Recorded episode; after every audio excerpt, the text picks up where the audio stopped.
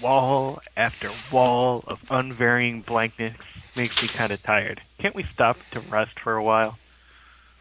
I have to admit, that would be a good idea. We got lost four times on the way here, and I wanted to check those boxes for some healing supplies, anyways. I'd agree with you guys, but if we stop, the reporter can catch up. These people are absolutely insane. Being with them resembles the effect of an acid trip without the fun parts. A giant crab creeping around a corner. A skeleton crawling up from under the dirt. Fairies flying every which way. Two-headed abominations that spit fire and ice. Flying jellyfish with the power of, of lightning. Face slamming into wall repeatedly. Ow. See, guys, how are we ever going to bring back peace with him yammering in our ears? We're out of breath because we tried to outrun him. Just because he alerted the last three bosses to our presence with his constant narration, we're out of breath?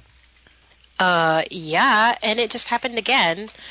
This time it's a giant snail, and it's kicking our asses. Och, I never thought a snail could be so tough. He's just a wee lad, but he ate my legs. Ah! Speak for your legs, and oh well, I'm dead.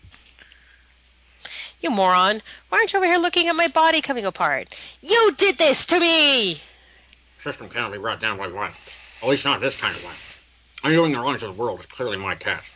I want to take it after this mescaline mixed with mushrooms and PCP takes effect. No fiendish creature will dare try to eat me with these things in my system. Strap on your swords, ready your spells. You're about to enter the heart of a dungeon filled with computer and console RPGs from way back when, right up through yesteryear. To get you through this maze that's dripping with danger, we've gathered the best men and women from RPGamer to watch your back. Some of you have never entered this area before. You're in for quite a fight. For others, this return visit can only be described as an RPG backtrack.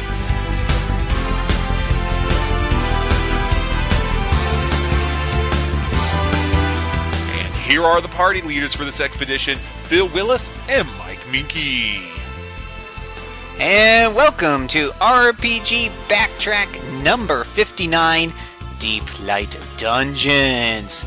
This week we're going to be taking a look at the first two person, wait, two first person, yeah, Shining games. And we're going to cover, wait, wait, we're going to cover a few weeks prior. Uh, I gotta stop reading your notes, Minky. You're getting me in trouble. Man, you're supposed to put some narration on here for me, man. Oh, okay. I'll, I'll, get, I'll get right on that. There, there you go. You get on top of that. To help keep Mr. Minky in line, we've got two shining guests with us today. First up, the beautiful, the awesome Anna Marie Neufeld. See, I don't get introductions like that on the RPG cast. Mm-mm. And coming back for his 18th appearance on my iPhone, Mr. Michael iPhone Apps. Chirp. Chirp. Did you disappear, Mike? I guess he did. oh my gosh, I thought I just insulted him I away. had my mute on. I apologize. he actually took a little while to load up on the phone there. How you doing tonight, Mr. Michael Apps? Good. I was hoping you weren't going to do another iPhone pun. Yeah, too bad. That's a shame. You forgot what show you're on. Only Anna gets the nice introductions. And of course, my good friend and partner in crime, Mr. Mike Minky. How are you doing tonight? Oh, kick ass for the Lord! okay, I'm staying out of your way. Um, and I am, as always, your host, Phil Willis. And we are going to be talking, well, I won't be doing too much talking myself, but uh, till the end, but we're going to be talking about Shining games, huh? So you guys have tortured yourselves, geared up for this discussion? I have. Mr. Apps has. I have. Wow. Awesome. So we're going to be able to talk about a couple of Shining games. I know a lot of people, like myself, big fans of uh, the Shining Force series. Played it on the Genesis, uh, played the port on my Game Boy Advance or DS or whatever it was. I think it was my Game Boy Advance, actually. Um, yay, I remembered. And then I remember playing a PlayStation 2 one. Are we talking about that at some point in the future, Mr. Minky? I suppose I'll probably throw pretty much all of the Shining games that came after Shining Force 3 together into some big lot because I don't think any of them will, will individually prompt much talk. Mm. But uh, today we're actually going to be talking about two of the older games, right?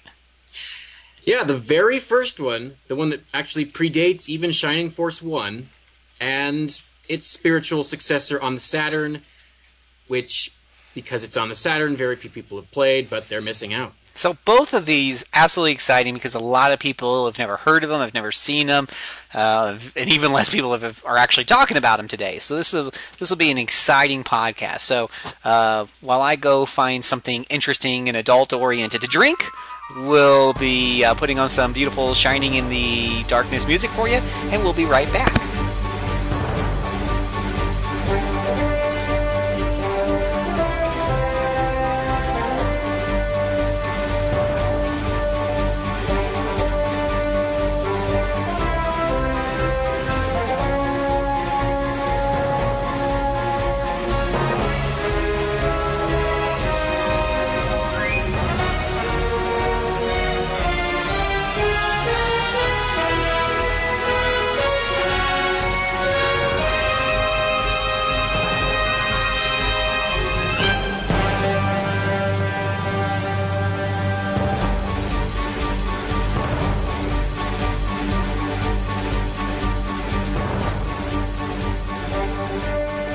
Mr. Minky, Yes. do you know how I tell a role playing game is really, really awesome?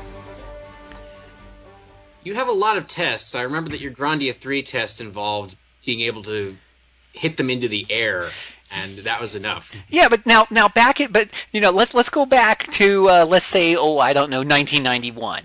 Okay, we didn't have game reviews. I mean, we did, you had those magazines here and there, but I was way too poor to afford uh, magazine subscriptions. I had to save all my money for video games after all. So I'm in the store. I've got a Sega Genesis.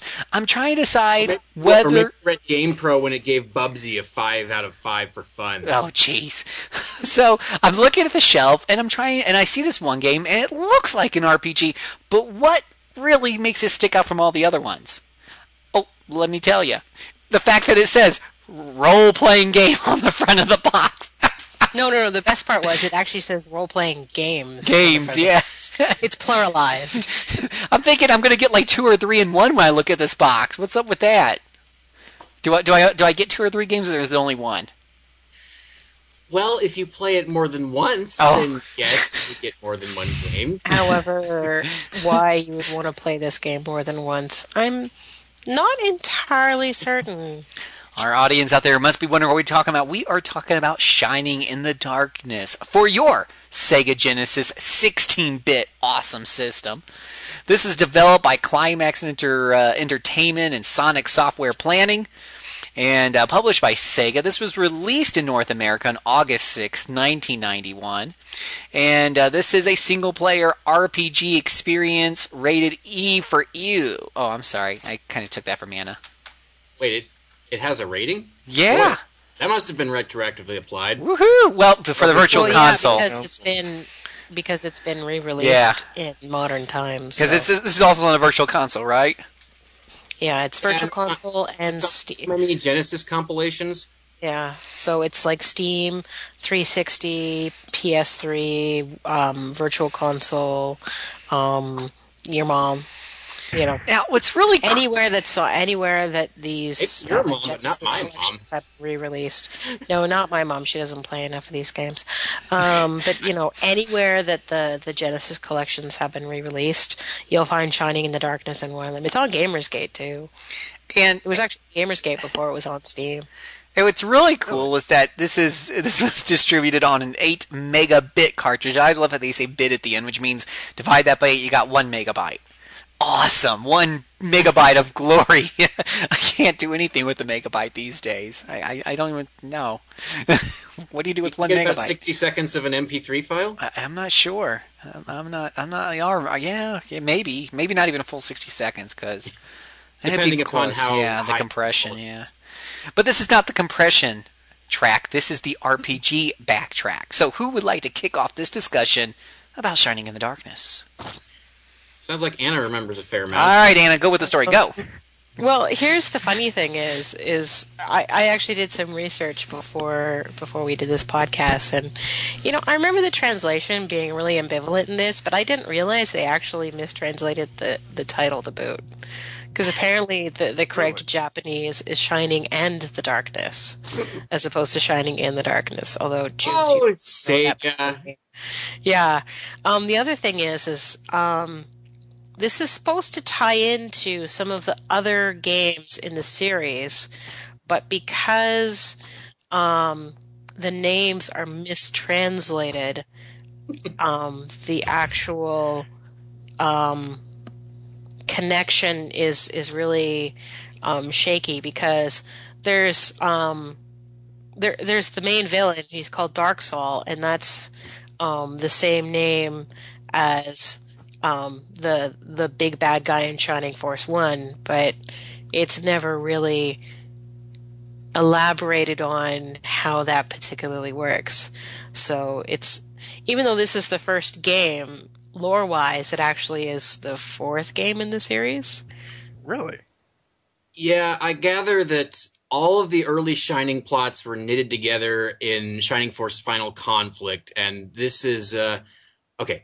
So this Dark Sol is the son or in some form of the Dark Sol in Shining Force 1 and he is actually the final boss of Final Conflict and then he goes into hibernation or something and comes back for this game. Again, Final Conflict is a Japanese Game Gear exclusive, so if you want to play it, be my guest. I haven't done that yet. but based solely around its own plot, Shining in the Darkness is decent for a 1991 first person dungeon crawler, which means that nowadays you're going to have some questions that will likely not be adequately answered. The plot is about as thick as a piece of cardboard. You know, but at the I same know. time, Cardboard this was one of pretty the. Sorry, what? I said I don't know. Cardboard can be pretty thick. Fair enough. I mean, the thing that we have to remember is that this was really one of the first role playing games that we saw. Yeah, this predates the Super Nintendo. What Yeah. what video game plots like in 1991? Um, dost thou love me? But thou must. that that was pretty much the extent of plot before. I, Garland, will Uh, knock you all down.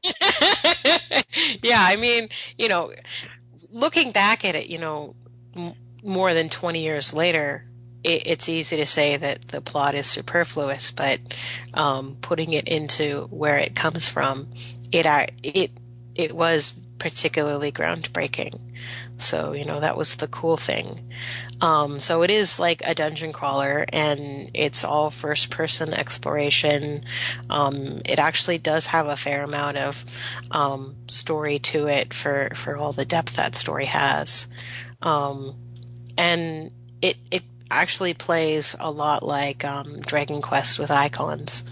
Is is the way that I think um, best describes it. So you run into encounters, and it's that first person mode, um, and you have your hit points up at the top and down at the bottom instead of a menu. Um, it's action buttons, and you can attack or use magic or defend.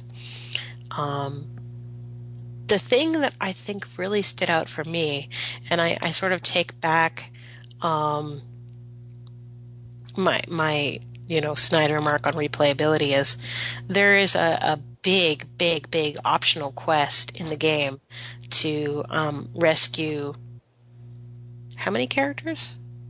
Two. Let me think here. Uh, yeah, there's one guy in uh, one of the levels of the trial caves who accompanies you for a while and can actually be mildly helpful. And there's another guy who shows up the third or the fourth floor and accompanies you for a while until you march out of the dungeon, and he's not very helpful. And Is there a third one? well, okay, this is actually a twist for 1991 standards.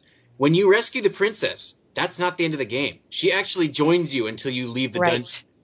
And while she isn't particularly helpful, she can land hits because she acts as a fourth party member who isn't on screen and can't be hit, but sometimes decides to attack things anyway. So the thing that was cool is back in 1991, the fact that the story, the end of the game changed based on whether you a rescued these people and b brought them back to safety. Um, that was huge. I, I can't think of any other game that that did that before that. Certainly not an RPG. So that was cool. That was the thing that that that stood apart for me in that game. I, haven't played it again recently. I played it when I was obviously much much younger, and uh, my my brother got much further than I did, and I remember watching him play it. So, yeah. Well, let's see. I played it recently, and I encountered the fact that many people seem to rank this among the best games on the Genesis, which I just can't understand, but I can only What? accept. Weren't you looking at the review? Weren't you looking at the forum when I posted my review of it? I think I was. I, I think I tried to block out the memories. Just like I tried to block out memories of this game. It's not that bad. Jeez. Well, the thing that I didn't like about this game, and it's the thing that drives me crazy about Phantasy Star 2, is the lack of map. Yes. No map, forget about it. I, I'm going to get lost. I mean, even in games that I do have a map, I get lost. I mean, and I'll talk about that when we talk about Shining in the Darkness. well, or um, here's the or lo- Shining the Holy Ark, I should say. Yeah. The Um, lovely thing about playing in the darkness nowadays is that you can just have this wonderful thing called GameFAQs open and look at the maps there, and you can go, ah, Yeah. ah. Yeah, I mean, when I, I actually received the the the Genesis collection that has this in it, um, and I was playing at home, so I had my two monitors up, and that's literally what I had. I had the left screen had the map up, and the right screen I was playing the game, and I can't imagine playing it any other way. And I'm like, I'm not anti-fac or anything like that, but I'm pretty like, I'd rather do it on my own. But that was like, no, I'm gonna pull it up. There we go. Let's play. So. I mean, you pretty much have to. I mean, the, the just the the design of the dungeons is just so nondescript. Unless you're sitting there graphing where the heck you're going, you could just wander around for hours. And those and the maps on GameFAQs even point out the traps, like those things that spin you around Oh 270 no! or the pits in the floor. And yes, but- okay. So you go into the first floor of the dungeon, and everything looks pretty much the same except for the occasional torch on the wall or whatnot. Then you go down to the four cavern trials that you must pass before you can get any further into the dungeon. And all four of those basement levels look the same. Then you get up, then you finally get upstairs and oh, it looks exactly the same as the first floor. The third floor, the fourth floor, they all look the same as the first floor, just with palette swaps. The fifth floor does look a little different. But again, it gets kind of old by the time you're through exploring the place. So nine floors total. They share three looks, and only one floor has a unique look. Woo. Ugh. Though again, for 1991, that was not bad. You could have Yeah. had exactly one look for the entirety of the game.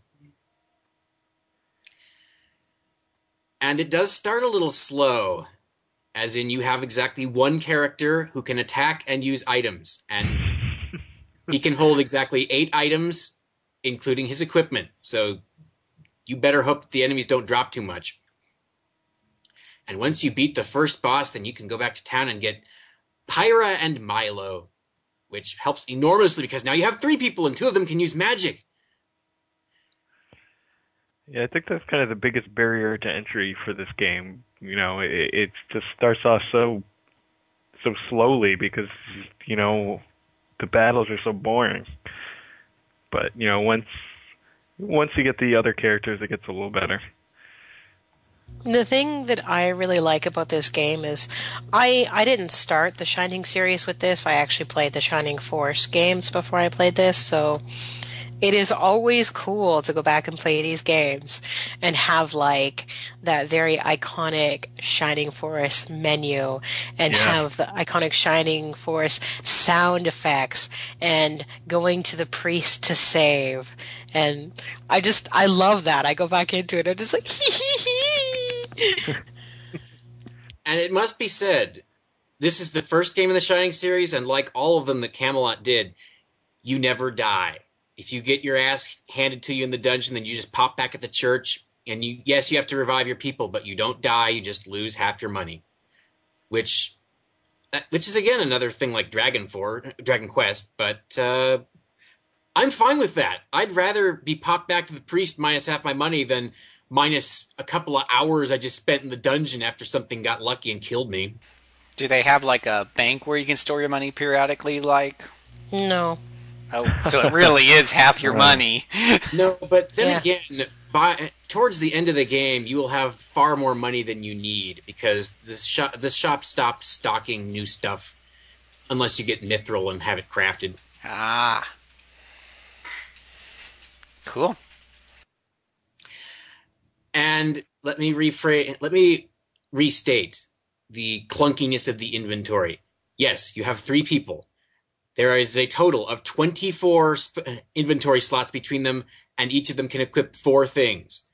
So that's 12 open slots once they're all equipped with their stuff. Ugh. Plus, if you expect to go back into certain areas of the dungeon, and you will need to, you can't sell those keys. Each key takes up a full inventory slot, plus the orb that you need to knock down the the camouflage wall, and some other things that I'm not remembering right now. But there are many keys, and you can't get rid of all of them. You can't get rid of them immediately, especially since you're probably going to be making more than one trip into each part of the dungeon. Sounded like you were remembering some horror stories there, Mr. Apps.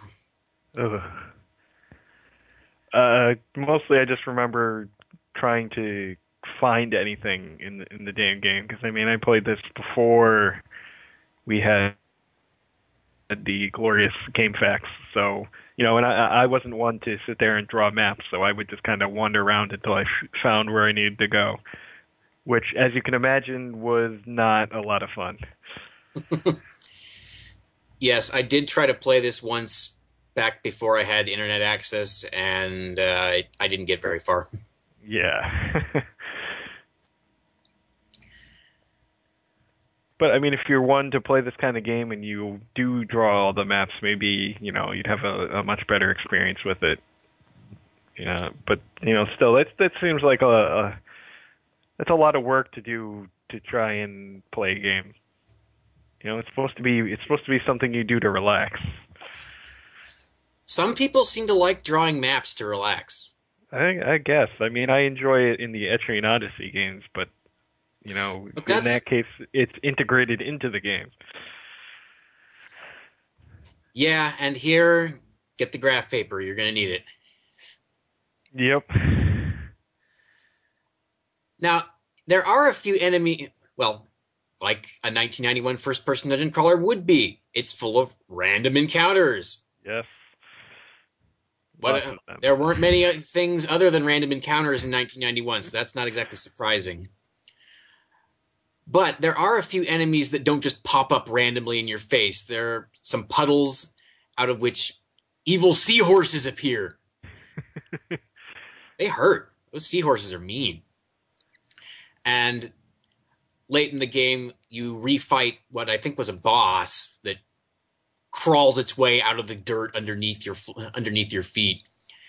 And there are some crabs that crawl around from corners, so you can see the seeds of what would become Holy Ark system in, in a few of the enemies here. Yeah, Most it's a, it's, the- it's a it's a nice system, as I'm sure we'll talk about when we talk about Holy Ark. But mostly you're just going to be wandering around, and sometimes the enemies won't appear for a good two, three minutes. Sometimes they'll appear every step. it's our old friend, the super random encounter rate. I Uh, just need to start meeting enemies that can use Desoul on the second floor. Boy, those are fun. Twitch. Twitch. Twitch. But if you get up to the fifth floor and do what was it? You needed to take a goblet full of the princess's tears up to a certain fountain, and if you use it there, then you gain a station that will heal you an unlimited number of times. So just wander around and grind, and I ground and ground and ground and ground until I was 79, I think. wow. And then I marched in and fought Dark Sol, and he was definitely stronger than any other boss in the game, but I beat him into the dirt within two minutes. even after he called on the powers of darkness and got stronger. And speaking Dun of dark, dun dun. Sorry. well, yes, you'd think the powers of darkness would have made him stronger immediately, but nope, he had to call on them specifically to fulfill the pact, whatever it was. And at least you do see Dark Sol a few times before the end of the game. That was not a guarantee in 1991 for your final bosses. He'll appear, and I think he actually asks you to join him once, and then he immediately says, "Oh, I didn't think you would join me. Ha ha ha! Then I will just kill you." But you do see him a couple of times, just enough to learn that oh, he's evil. He wants to conquer the the kingdom, and uh, he can transform into somebody who was a traitor. But that's completely ignored in favor of him just being evil. so, so let me get this straight. He gives you the choice to join him, but it's ultimately a meaningless choice. Right. He doesn't. You don't even get one of those yes no choices that Camelot would throw into so many later games. It's just, oh, I didn't think you would join me.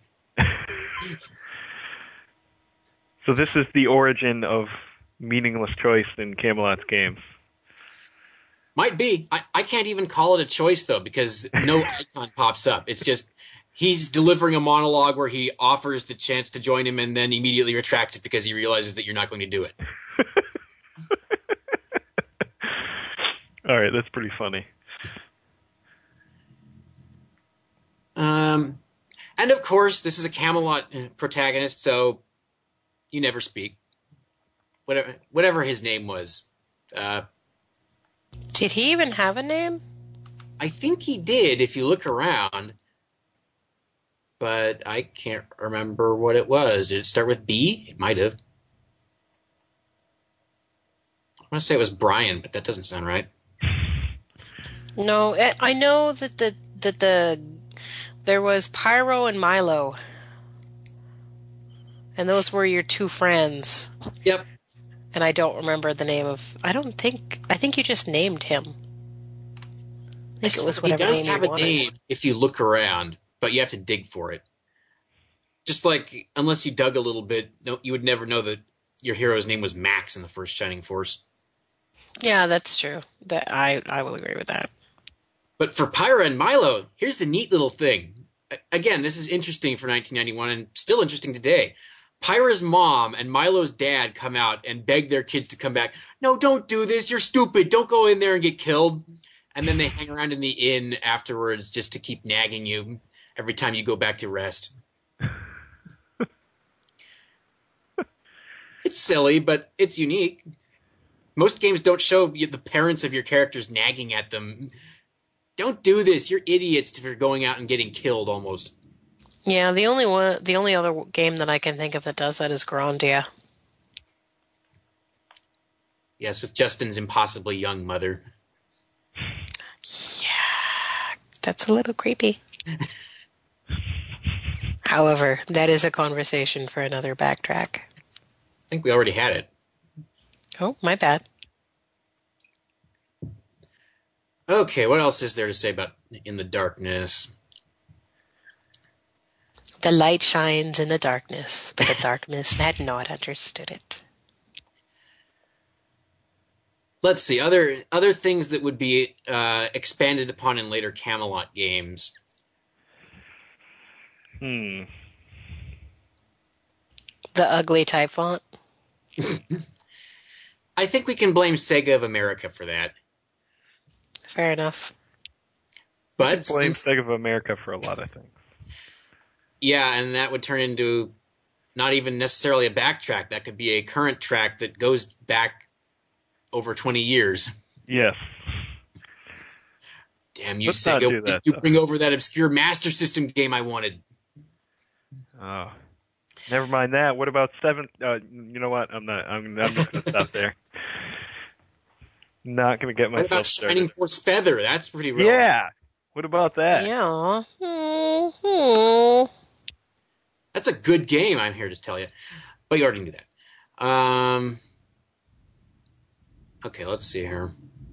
Think it might be time to move on to the next entry. What? Get out. I don't know. I'm having so much fun with this one. So, so you, you sampled it once upon a time, Phil. no, I don't.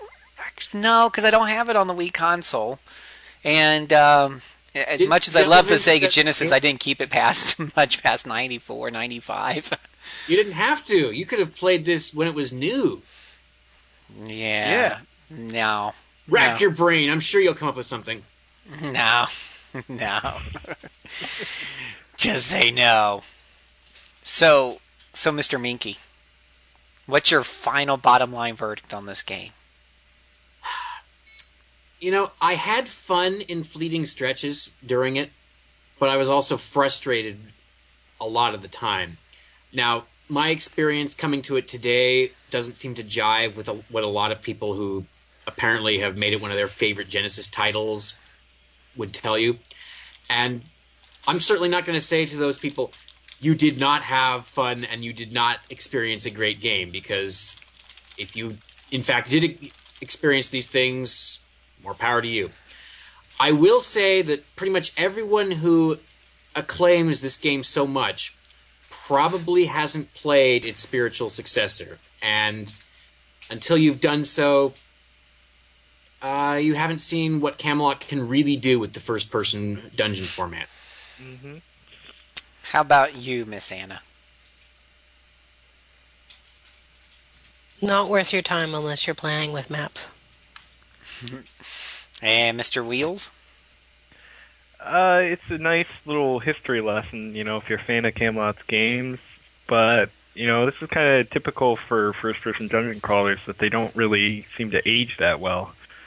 Um, you know, they, they've just continually improved as they put nicer, user-friendly features into them. So it, it if you've never played it before, it's going to be really hard to play. So if you want to play it, don't spend very much for it. Hmm. Okay, fair enough. Well, we're going to take a brief hiatus. We'll be right back after these commercial messages.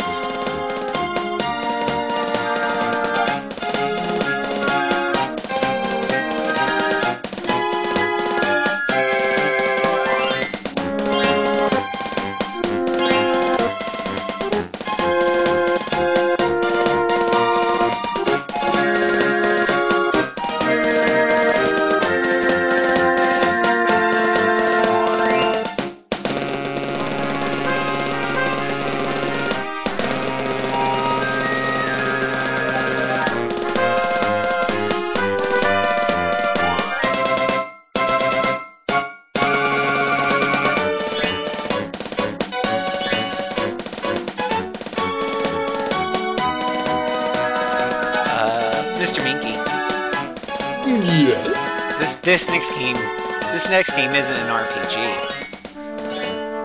Because How do you determine that? because I'm looking at the box cover and it doesn't say role playing games on the front. Now it does say a Sega exclusive. It's got a guy holding a sword, but there is no real indication this is an RPG here, my friend.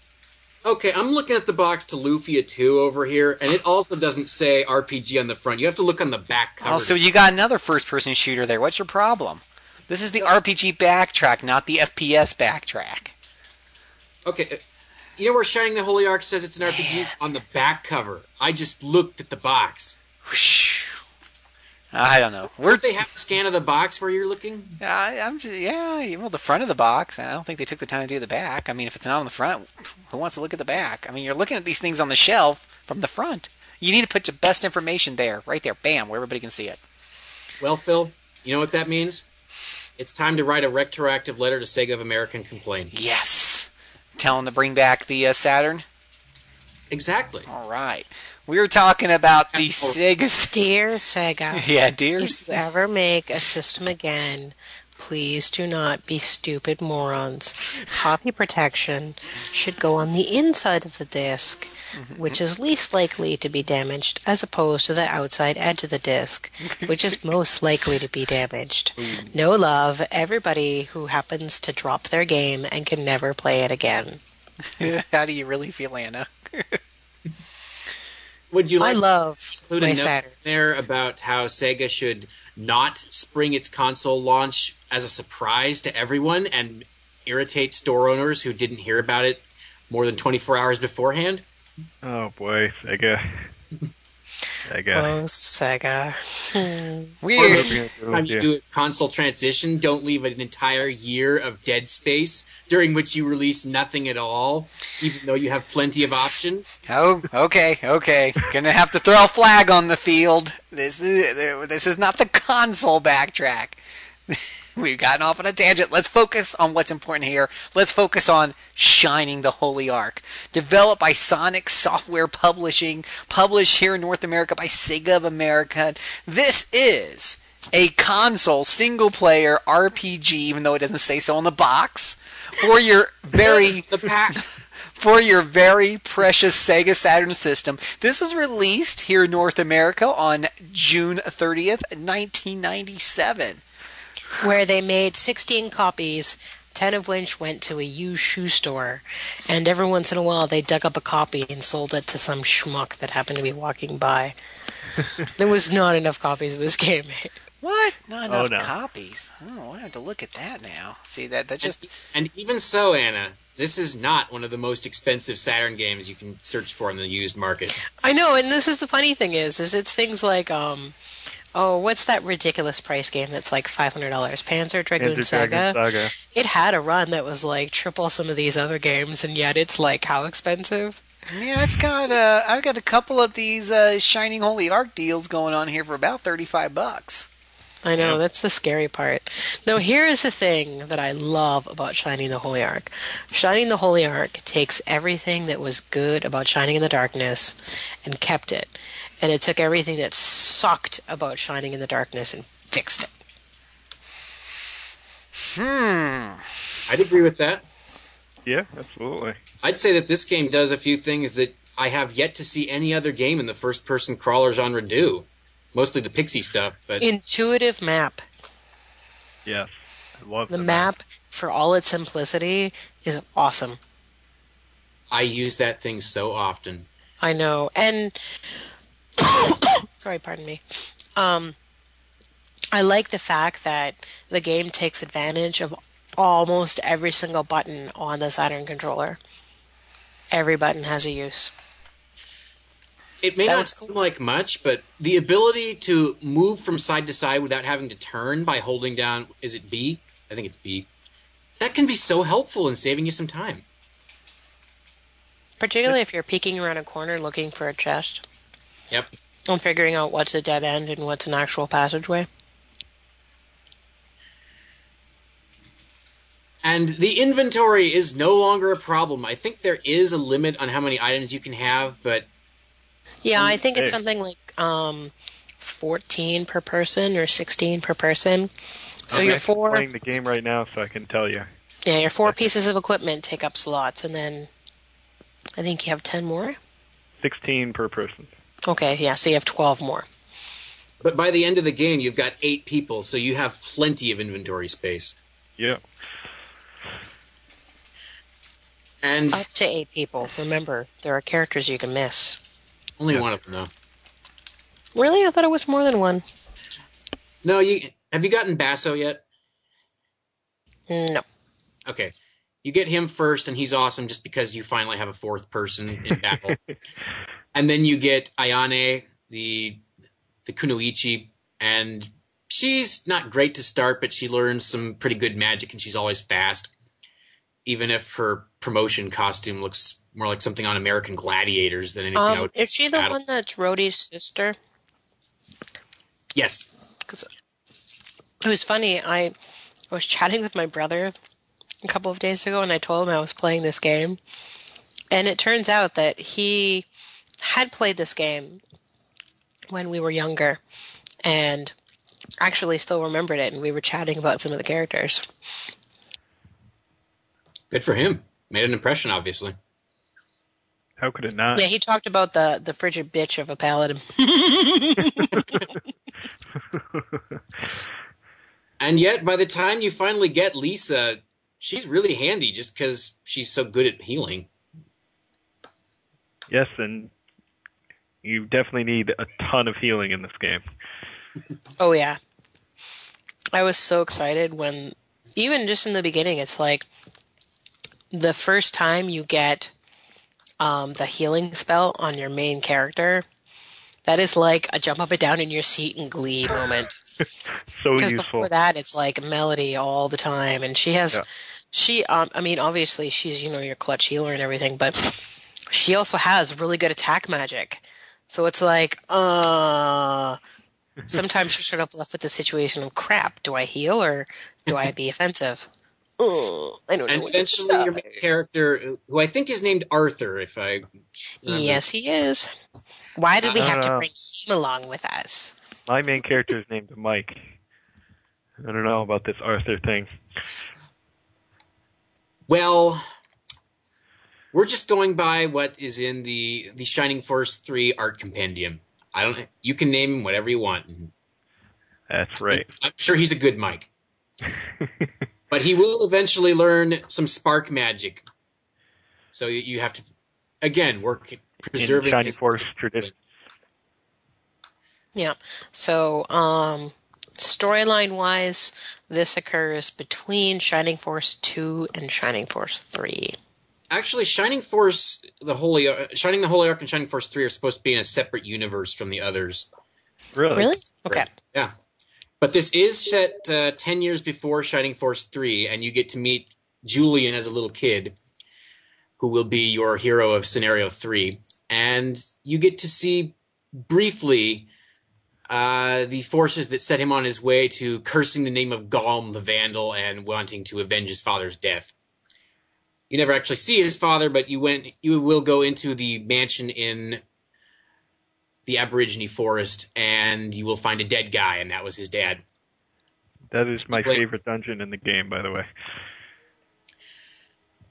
Well, yeah, the Aborigine forest it begins with you running around in a forest, but some of the enemies are just goofy. The twin head, the thing that jumps down out of the trees, looks like a double-headed Frankenstein monster sort of thing, and spits fire and ice from both heads. And it's a nasty son of a I like, um, when you're underground, the worms that, like, pop up and down towards you, and the, what are the round things that they, like, poke themselves out of the holes in the sides of the wall? I have to say, as cheesy as it is, all of the like enemy animations are really good. I mean, the game did not age gracefully at all. Um, I, I put it up on Chris's like mega huge TV, and I was just like, "Oh, this is painfully bad." I mean, th- this was like it, it. It used the same sort of CG that Final Fantasy VII did, and um, yeah, just did not age gracefully at all. At all. The characters aren't It's yeah. I mean, once you're the in combat, you're good. Yeah. But in Yeah. town and and and the animation scenes, I don't know Yeah. whether to cringe or giggle because Oh, they're that's bad. that's Saturn for you. yeah, and I mean it's cool because back in the day that was like, whoa, this is awesome. These are amazing graphics, and now we're like, I will say that thanks to it being first person, I don't have a problem finding my way around the way I did with so many of those big maps on the PS1 Squaresoft games where I keep blundering around trying to find the exit. I don't have that problem here. Yeah, the nice thing about being first person in that style of graphics is that yeah, you never you, ha- you never have to worry about perspective because you're always looking straight ahead. and speaking of the battle graphics, yeah, they've aged not so well, but I still like them. They're pretty cool. And they add a whole lot more personality than you ever saw in, in the Darknesses battles.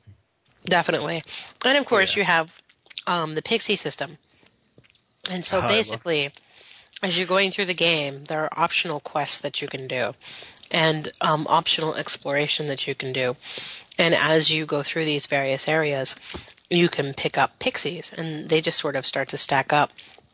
And so what happens is is when you um, trigger a battle and it's random encounters, every once in a while, a, a pixie will fly out in front of you, and you just hit the button, and the pixie will attack your enemies. And I mean, particularly if you're um, grinding, it, it can. It, it takes a big lightsaber. load off of the amount of mana that you have to use. Yeah. Yeah, and when you use the pixies, they actually give you a little extra golden experience at the end of the fight. Right, and the pixie now the pixies themselves level up, right? Yes. I don't think so, but instead, as you get more of them, they stack. Once you get you. ten of each of them, then they'll do a big load of damage to whatever you thre- you throw them at. No, they they they're gain they've been gaining experience as I've been finishing some battles here.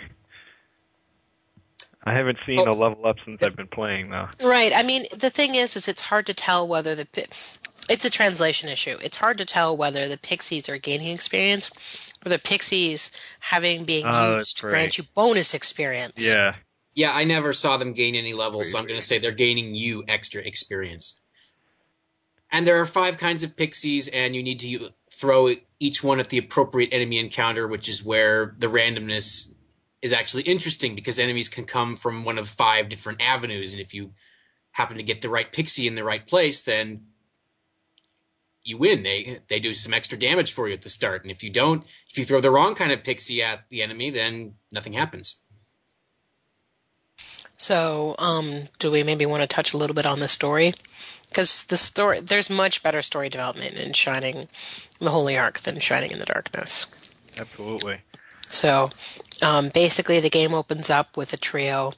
Um, Melanie and Forte are um, famous bounty hunters, and they've come to capture Rodi. They've brought this new swordsman, Arthur, with them.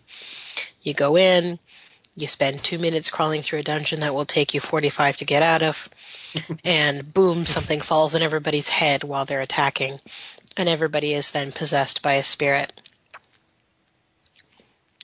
However, because they are now possessed by spirits, they um, must stay close to each other because otherwise the spirits die.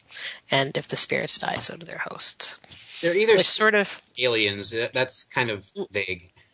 Sorry, yeah. I, I can just call them aliens. Okay, that's not a spoiler.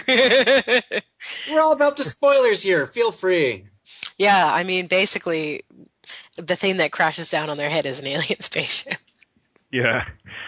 I'm- and it I'm- kills everybody and the aliens are like oops sorry um, we'll just fix you and possess you and we hope you're okay with that because we're good aliens except um, Except the evil one that jumped Yeah. on Forte. yeah except forte gets possessed by an evil spirit and it turns out there's a whole bunch of these evil spirits and all of them want to um, revive the thousand year kingdom dun dun dun dun and the good aliens um, want to s- ensure that that does not occur now is that ever elaborated on or is that just left as they That's think it's a bad idea to an extent. The the Vandals figure into this quite a bit, and if you've played Shining Force three, even part of it, then you know who the Vandals are. You meet Gaul in this, only he's helping you in this game to a point. He he only wants to make your path easier, not spell everything out for you. And okay, there there's an evil old Vandal called Rilix, who you will meet in one of the nastiest fights in the game. Actually, the nastiest fight in the game. Uh, and she is working hand in hand with Panzer. And Panzer is half Vandal. He's actually Galm's son, if I remember rightly. And he wants to revive the Thousand Year Kingdom just for power and whatnot. And he will be your final boss when he sucks in some of the the evil from the Holy Ark. I don't know what the hell Sega was thinking when it translated it like that, but yes, he sucked in some evil and it made him strong. And if you get super unlucky, since he uses soul steal level two, then he could easily take you out. But I was always strong enough to survive that by the end. And i mean the thing oh sorry go ahead You'll also meet another character who you will only see at the very end of Shining Force 3, Scenario 3, called Elise. And she is Rilix's sister, but because she apparently feeds on human blood or something, uh, she does not look to be a 300 year old crone the way her sister is. and fortunately, you do not fight Elise because she would probably rip you to shreds. But you do see her in a couple of uh, nowadays kind of graphically lacking situations, but they're still pretty nifty. She's the one that kicks the dog. You know, for being quote unquote one of the more neutral bad guys, she's sort of kind of still really mean.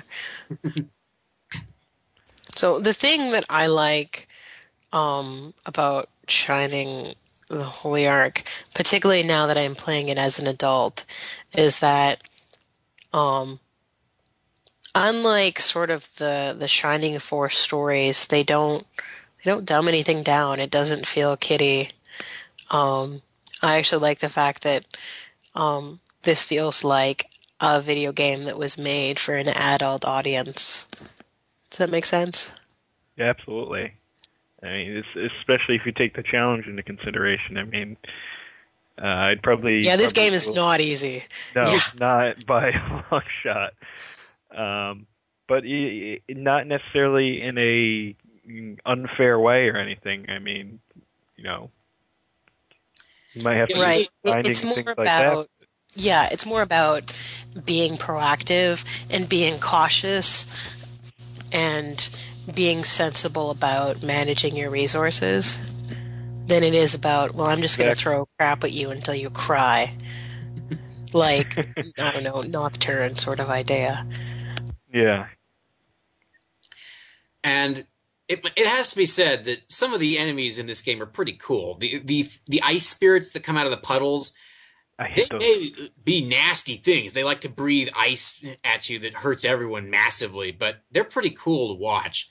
And the crabs that come around corners, once you take out both of their claws, they're not dead. They start spitting No. bubbles at you.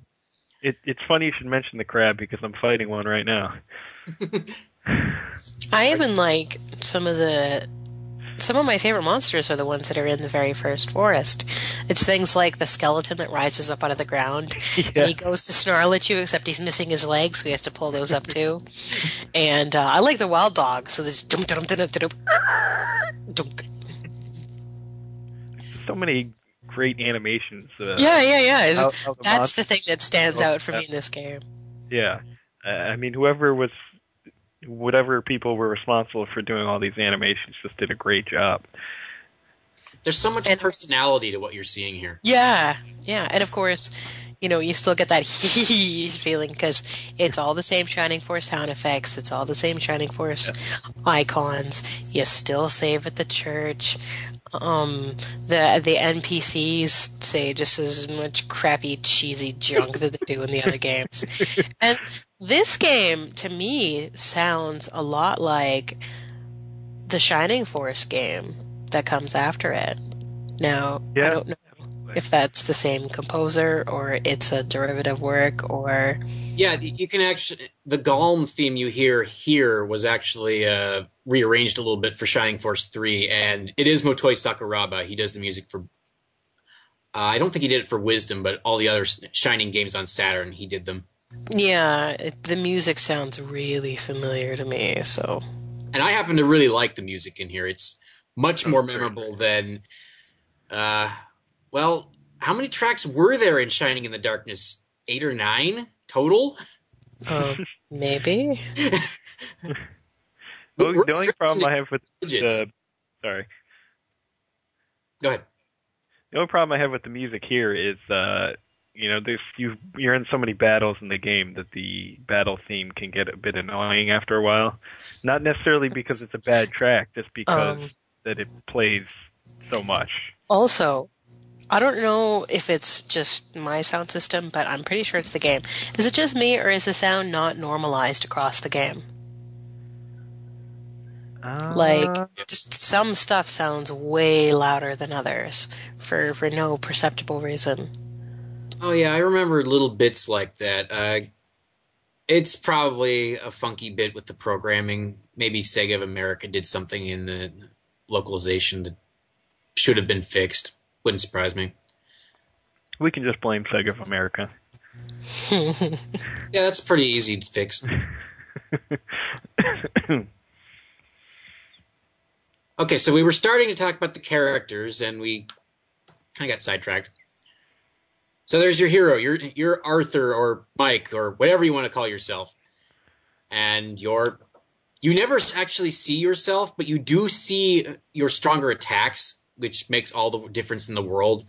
Late in the game, you learn a sword attack, which involves you apparently running in a 360 arc around the entire area before launching yourself at the enemy. and it's cool because because you are literally seeing you're not seeing out of the eyes of your party you're seeing out of the eyes of arthur when other players in your party step forward to attack you see them like you are seeing them out of the periphery of your vision and i love that Yeah. idea that is cool It, it, it's it's so well done. it makes you feel really really involved in the game Agreed. I also like the fact that, you know, each character feels really different. Like some of them do get the same magic, and um, you know, some of them do have overlapping weapons and stuff. But each of them still has like a nice, distinct flavor in combat. Like they're not interchangeable. Uh, Basso is a little, but whatever. Yeah, once you've gotten more options, you may not use Basso as much, but he's still your standard big, slow, axe wielding lunk. And whenever you need somebody to hit things hard, he'll do it. I don't know. I always sort of felt like um, I already have the main character, so what do I need Basso for? Th- does that make sense? Because now you have four It makes sense. characters, and since you can use four people in combat, that's invaluable. But later on, yeah, once you get Ayane, uh, she's good. She's not she's not as strong as her brother, but she learns some interesting magic and she's super fast. Then you'll get Yeah, that that was a nice thing about her. She's just wicked fast. Then you'll get Forte, and he joins you after you have uh, killed the evil spirit that was possessing him.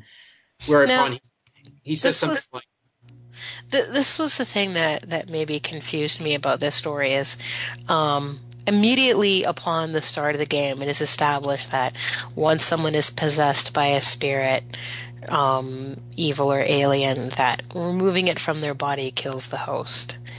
So "Well, you, you meet a guy who knows the magic to preserve life. I know. The other evil spirit took over the king of the kingdom. Yeah, isn't that just? Is it just me, or does that just feel like horrible plot convenience? Oh, we don't feel like designing another character. I know. We'll add this cheap, cheap piece of story. It's like the only part of the game I don't like. Well, for me, that's wrapped up inextricably in the fight you go through. Those two evil spirits in the King and Forte, they'll pop out and you will fight them. And they can use Freeze 3 only once each. But at that point in the game, if they both use Freeze 3 on you, you're probably dead. Bye bye. Hits hard. Bye bye. And then, then Rilix comes out to fight you. She revives the spirits Ugh. and she can use spark magic too. So if if you get unlucky here, then you're getting booted way back to wherever the last save point is, and this is not a short dungeon. No. That and that's the thing that you know I- would love to recommend the, this game to people, but I don't know. When I was 13, I could sit down for a 4-hour stretch and play through a dungeon. Like Yeah. it took me it took me a couple of hours even just to get through like the first forest and underground dungeon. I think uh, I, I also spent some time grinding, but I think by the time I got to the castle and fell into the the next dungeon, I was about six hours into the game. Yeah, I'm right around It's- there. I'm I'm in that dungeon now, right around Yeah. five hours. Yeah, So it, it's it's Long. not a short game It is. stretch of the imagination. and and you can't play in in short spurts because there's no quick save. I mean, this is before the idea of quick save existed, Yeah. but there's no like um, you know. there's no inter dungeon saves. There's no. Uh, do you Yeah. ever get egress? I can't remember. Yes, you do. You, it's called Return now, Yeah. though. Thank you. Well, I like the Shining Force name better. So there. It, this is also the Shining Force name. It's just the Shining Force name for the later games. It's egress.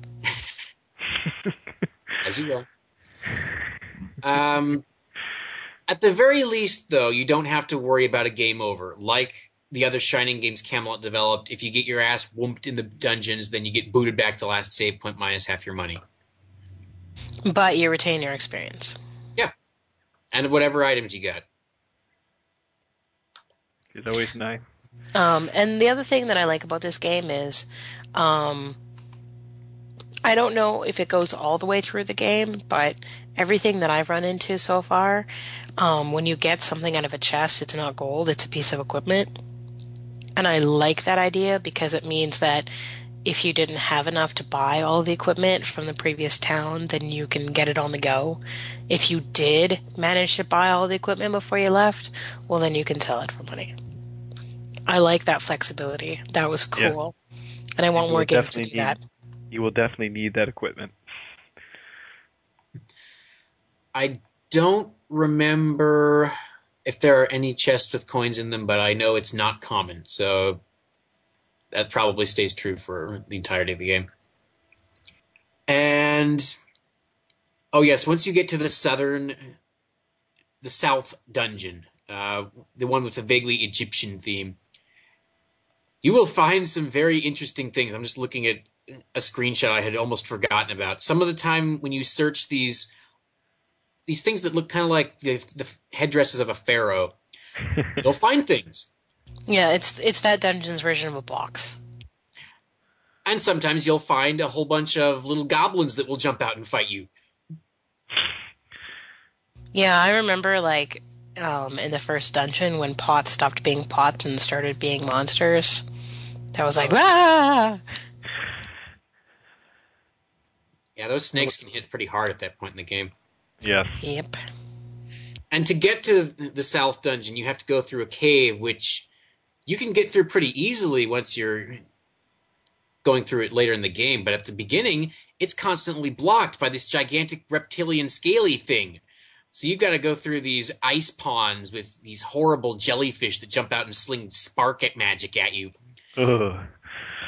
And then you get to fight the tail of whatever the thing that's blocking the cave is three times before its head comes around and fights you.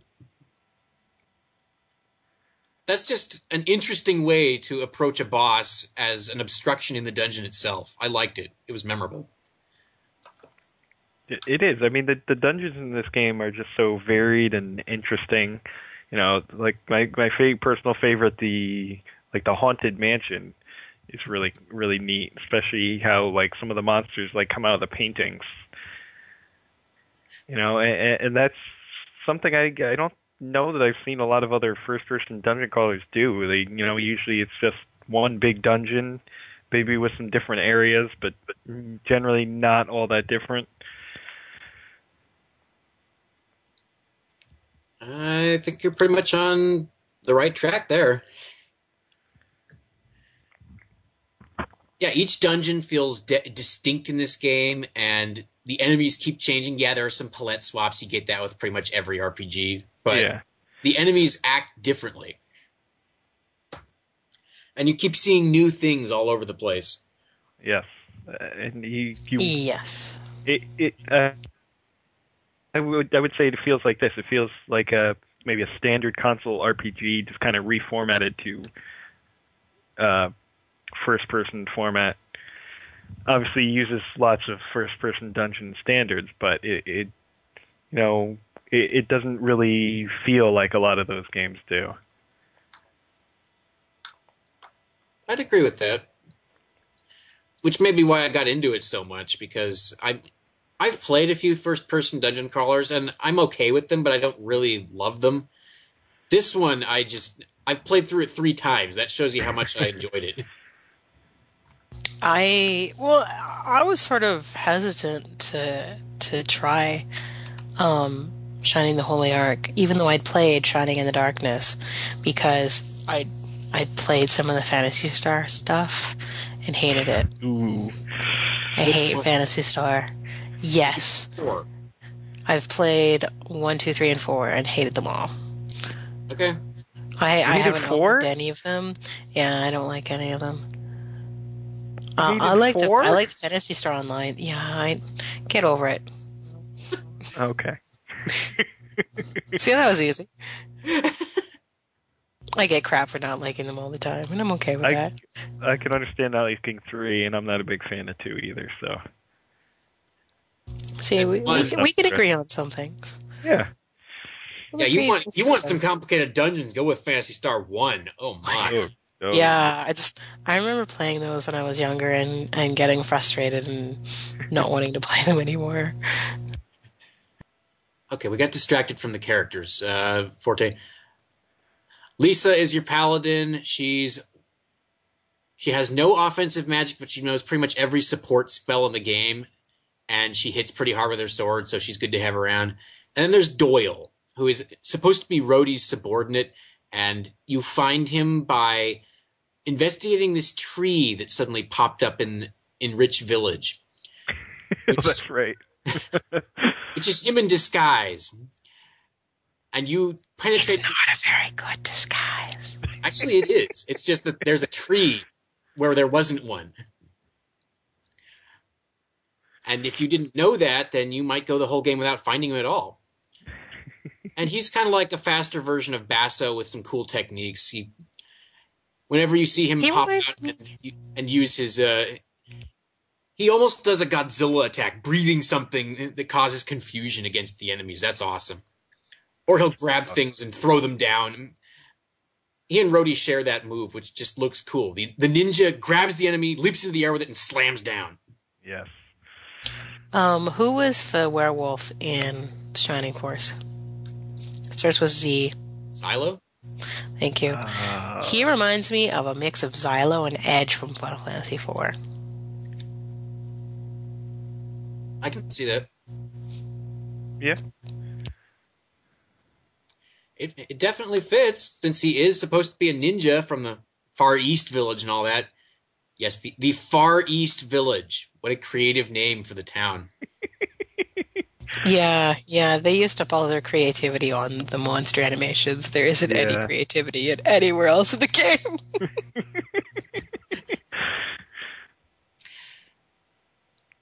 Well, again, we might be able to blame Sega of America for that, but given some of the things that places were named in Shining Force 3, I don't know if that's fair. And uh, let's see. Any any other memorable enemies to you, Mr. Apps? Uh, trying to think. Uh, I think we've pretty much stopped them all. Um, I mean, anything for me that jumps out of the puddles, I always thought was pretty cool. it, ma- it makes you afraid to walk towards any of those things because they're usually pretty nasty. Yes, they are. And some of the bosses are pretty brutal. Oh, a lot of many of the bosses. The boss in your favorite place, the Aboriginal Mansion, man, that sucker comes out of a clock and just starts sparking you to death. Yeah. I I Not think it equipped took me, to take multiple sparks. took me many times to beat that boss. Uh, but uh, one thing I don't know that we covered is that's pretty interesting is yeah the three first characters you get uh, if they die in battle they'll come back to life after the end of uh, end of battle I guess because because of the whole Because of the spirit, spirit. thing. Yes, but right. a- any, they they any of the other characters die. yeah, any of the other characters you get will will stay dead after battle, which is kind of a nice touch, you know, early on in the game when you're still getting the hang of things. It, it kind of gives you a break. Yeah, you still have to heal them back up because they only revive at one hit point, but Right, it saves right. you so much heartache when you have no means of reviving people, and you won't get it for quite a while. Oh, and this is also Yeah, a shining who- game. Who's who's the first one that gets the resurrection skill? Because I don't remember.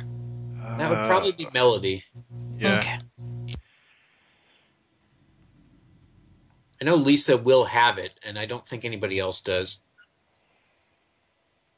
And of course, Melody and Lisa will also have Aura, which simplifies things so much near the end. Yeah. That's like a godsend when you get that. So good. And this is also a Shining game. Shining in the Darkness didn't have this, but all the others did. The class change when you finally decide it's time to make my people much better. Oh no, wait, wrong game. yeah, the ditty that you hear in this one isn't particularly impressive, but but it is there, and uh, you can level your people up to forty before you have to class change them, and then just keep going. Now, when does it first unlock? Is it 20 or 30? Because I don't remember. Twenty. It's 20, okay.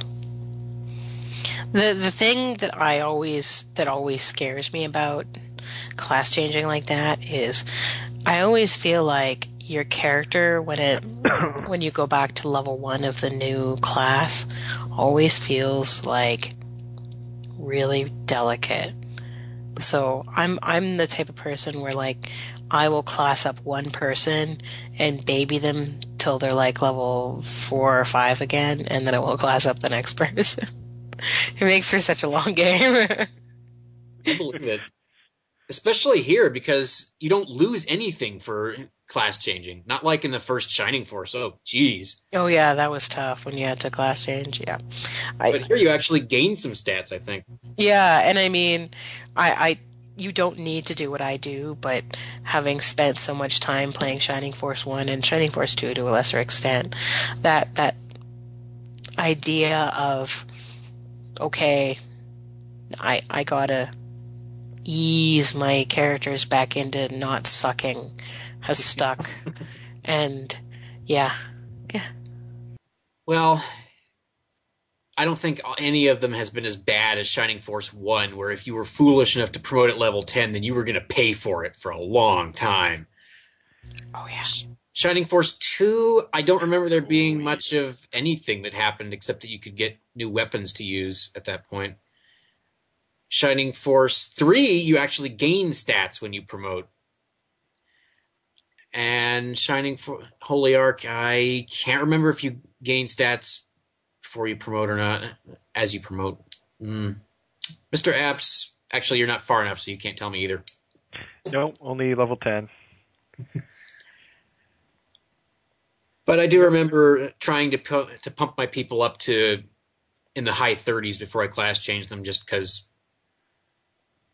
I don't remember why. I just wanted to. Oh, I, Just in that's case. right. I was making extensive use of the Hatari room in the East Shrine.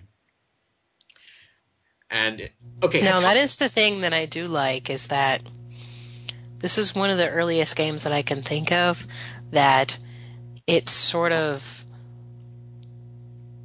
I, I don't know if it was deliberate or just the way that the game mechanics worked out, but there it, it seems to set up good grinding spots.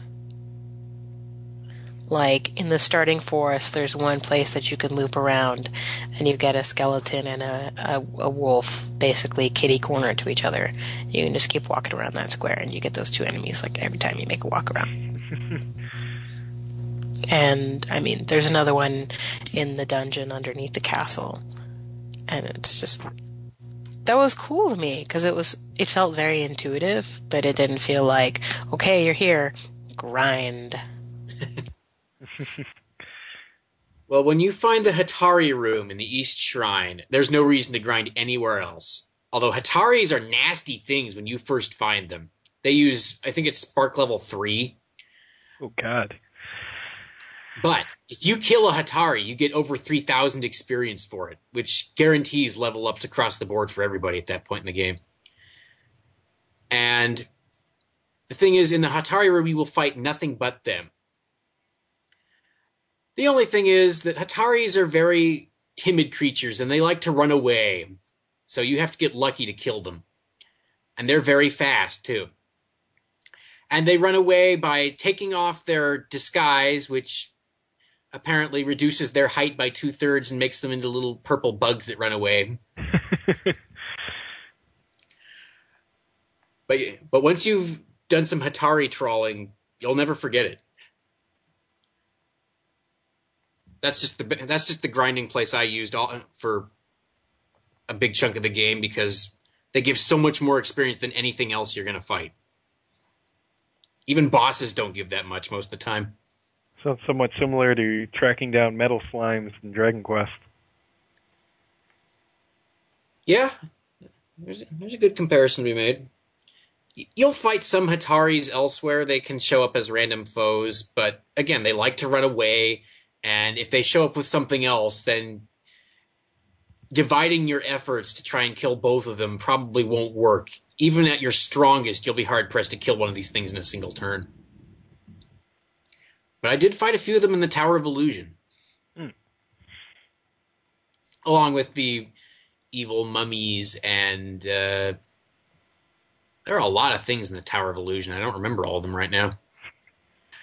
Except that the Tower of Illusion also yes, by using the lunar shard, if I remember rightly, you get flipped around and you you're walking on the ceiling of certain floors in it. That was pretty cool.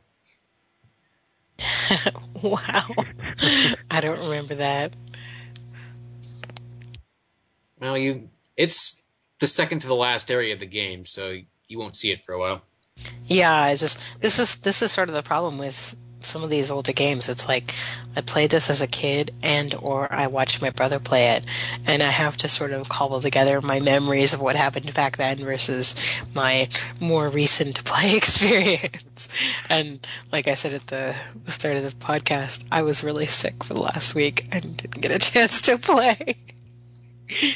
that and I played for a week and my save disappeared. Thank you, Sega Saturn, with your Ugh. crappy battery. Did you get the Battery. battery? No, now it's now it's saving just fine. Yep. Oh, Weird. Those lithium batteries are nice and cheap, at least, and Oh yeah, it, it's a watch battery. It's literally a watch battery. It's just it's the cheapest, you know, c- dorkiest little thing to replace. But let me tell you, the consistency of the Sega Saturn saving system just makes my day. yeah. It's it, it's too bad finding an actual memory card is next to impossible. I only know one person who has the memory unit, and that's Michael Tidwell. Do you? yes, okay, I so do. now I know two people, Oh, and they're both named Michael. So I, I mean, I've got I've got um an action replay which you can back up your saves onto, but the the Saturn itself doesn't recognize it as a memory card, so you kind of have to reset and go in there and back up your remember to, to back up your saves. You can't. Yeah, just, I used like, the action replay for a long time until I needed to play Tengai Makyo 4, and there's no save option at the end of the first disc. So you can't use the action replay in that scenario because it has to load from a save. But I wanted to finish that game, so I actually got my system modded. Wow. Yeah. you have a modded Saturn. Yeah, I did. Wow, that is impressive. Yeah. That was like the infancy villain- of modding. I I was mean, game where a villain carves his face onto Mount Rushmore. How could I stop? Yeah, no, no, that's fair enough. I remember, um, what was it, the bootleg Super Nintendo cartridges that you had to break a piece off of them? No, you don't break the piece off of the cartridge. You break two little plastic tabs off of the cartridge slot inside the system, and then they'll fit. Thank you. That's what I'm thinking of. Yeah, yeah. I had a friend that did that. You were like, "Ooh, avant-garde! You modded your system." yeah, it's a pretty low tech solution for most Nintendo products. We're getting so off topic now, though. Well, talking about import games is very relevant to Saturn gamers. This is true. uh huh. There's so many good games that, Never made it over here. It, it makes me sad that I don't know. and two thirds of one game. Yeah, and two thirds of one. Yeah.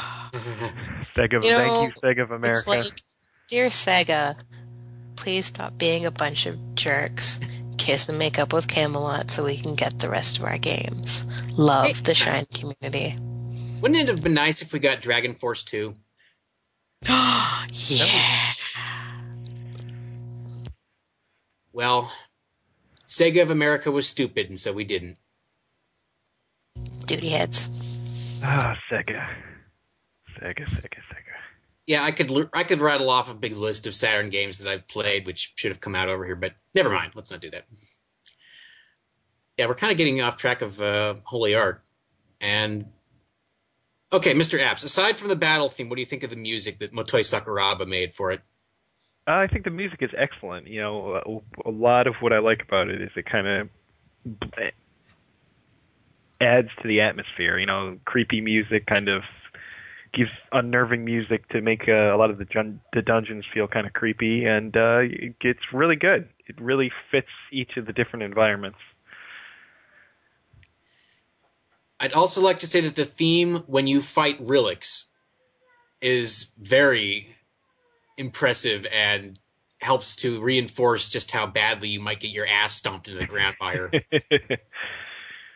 Yeah, you know, my complaints about the regular battle theme aside, any any of the other battle themes that pop up are really good, especially the boss theme. And actually, I don't mind the regular battle theme, even though I've heard it thousands of times by now. It still works for me. Yeah, I mean, it it's it usually takes me a long time to get annoyed by it. It's just I don't know. It, it's a good theme. It it really is a good theme. What do you think about it, Anna? I like the music because it feels makes me feel like I'm playing a Shining Force game again. Yes, that's another good point. It's very very Shining Force. Yeah, it's this is sort of the thing that strikes me again and again as I play Shining the Holy Ark. It feels like I'm playing a Shining Force game that happens to be a first-person dungeon crawler. Yeah. And to me, that's that's like super special, awesome. I love that. I love the feeling of the Shining Force games. I I, I wish there was more of them. So Yeah. the fact that I get that same feeling, even if I don't have the same game mechanic, makes me just happy in the pants. So, Yeah. so you're saying that Shining Force Neo and Shining Force EXA are not true Shining Force games? Is that right? Why'd you have to bring those up? Mostly, I wanted to question why Sega of Japan did not employ Motoi Sakuraba to make the scores for them when it would probably be pretty easy. Um, I think we've established that Sega can be kind of dumb. Yeah. You know, just saying. I, I'd like to know how the developers of Lufia somehow managed to make a horrible Shining Force game. Which one was that? Shining Force Neo came from uh, I forget the name. I cannot recall the name of the developer offhand. Is it Neverland? Yes. Which makes me think of the ranch owned by a certain now deceased pop singer, but okay.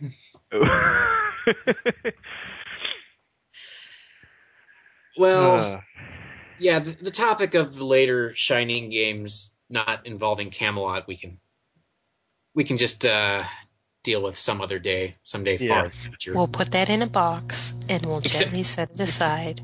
Except and one Force Feather. day- That's a good game. uh, speaking One day when we Camelot, feel though, brave, something we'll open interesting the box here is that- together. Yeah. It, if you've ever played the Golden Sun games, the battle system in uh, Shining the Holy Ark is very, very similar. Yeah, way there's the one element in particular that. See, in Golden Sun, you can only swap one of your reserve people in per turn, but here you can swap as many people as you want. You can change the whole team around if you want. Yes. And that is cool. Yeah, it is very cool. And And- really, Everybody gets the same amount of experience. Yeah. Yay! Although the experience system in general I find is a little screwy in this game. Like, um, I think my main character is already up to 11 and Melody's still 9 and Rodi's 10. I think Roji hit 10 at the same time that the main character hit 11. That's pretty much in keeping with In the Darkness, where your main character, for whatever reason, even though they were getting the same amount of experience, he gained levels. a little- levels faster, yeah. I don't know why. I guess you Yeah. can try and undo that by killing him off intentionally, but good luck finishing the battles without him. yeah, that's and that's the problem too. Is it's like if there's going to be a last man standing, it's going to be Arthur. which complicates, you know, the the fact that he always gets, you know, faster levels. Just He's He's got problem. heal spell to keep his people alive outside of battle. Yep, true,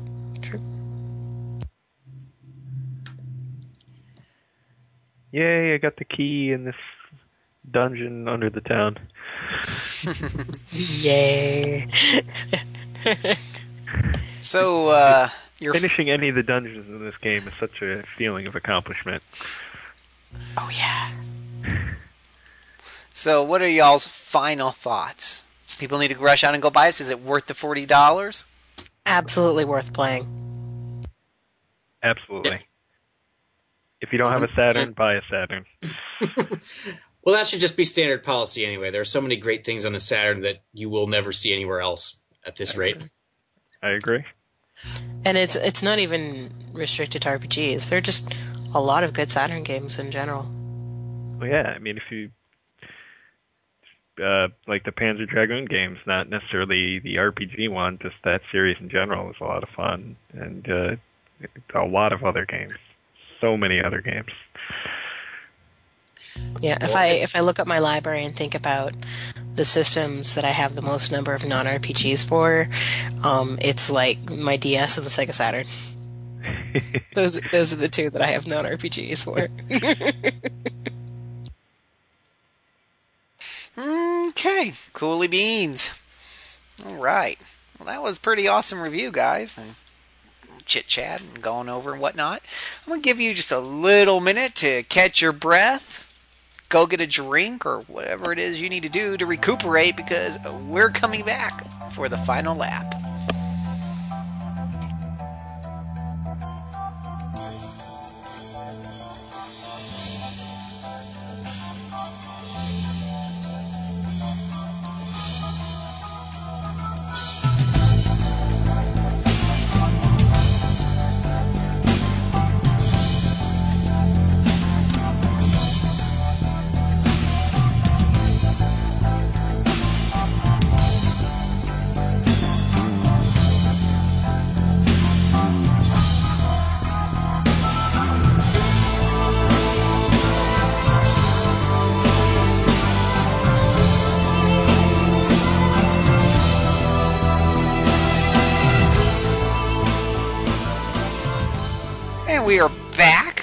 Wrap up the show tonight with the final lap, as we always do, in style.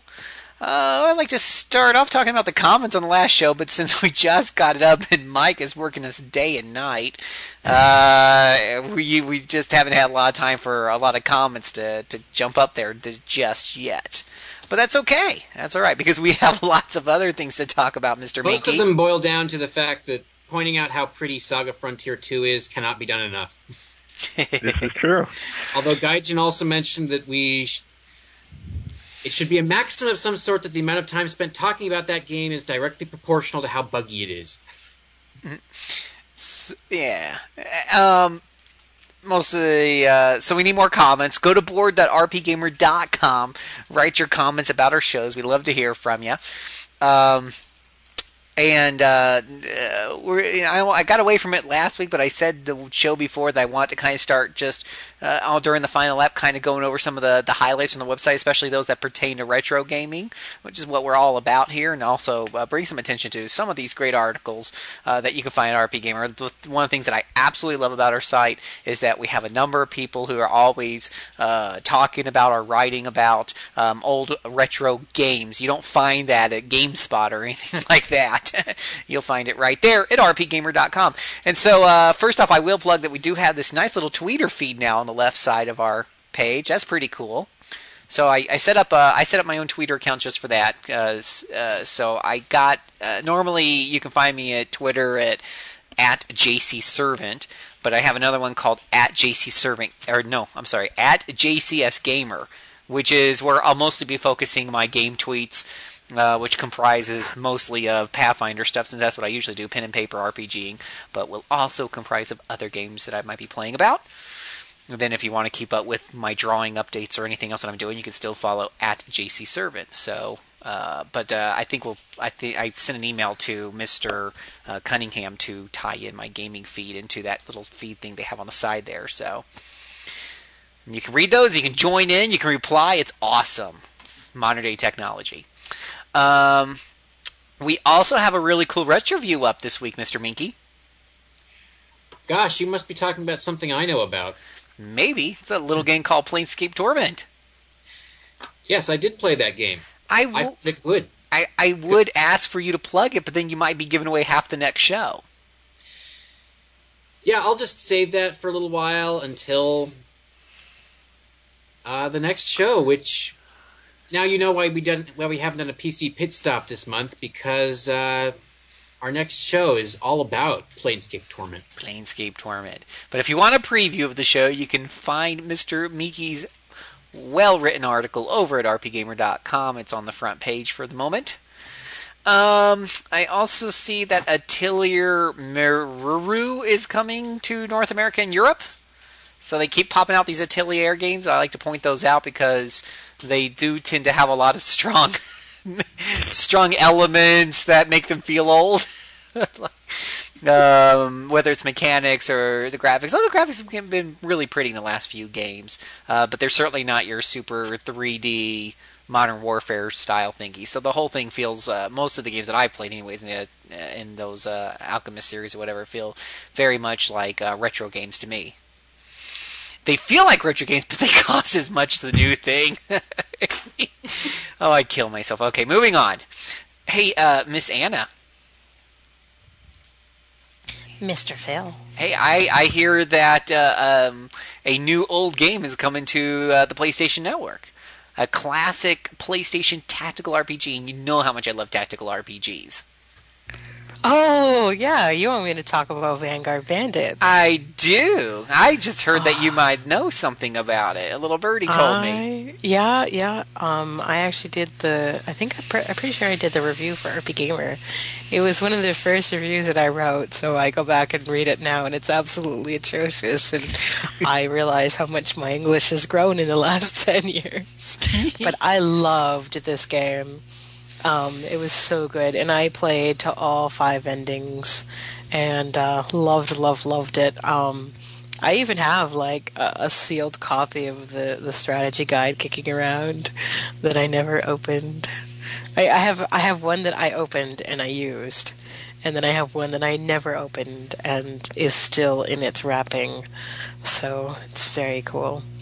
But yeah, um, it's a tactical RPG. You play um, characters that are inside of big mech suits, and the mech suits look like a variety of things, including centaurs. And um, you can go down um, two good paths or three evil paths, if I recall the split correctly.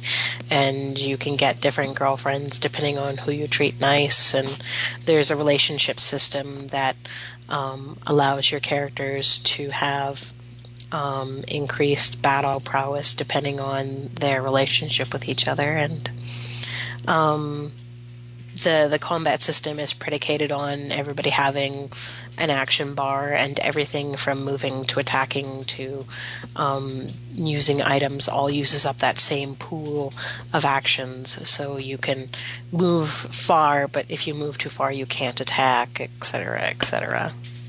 So yeah, good stuff. Very good story. Fantastic music. Definitely, music is one of the favorite and it's a working designs localization, so um, it definitely has a lot of character. Um, it do- it does have some some very um, '90s jokes that have gone somewhat stale, like you know teaching your seamen how to swim in Lunar and Got Milk and stuff like that.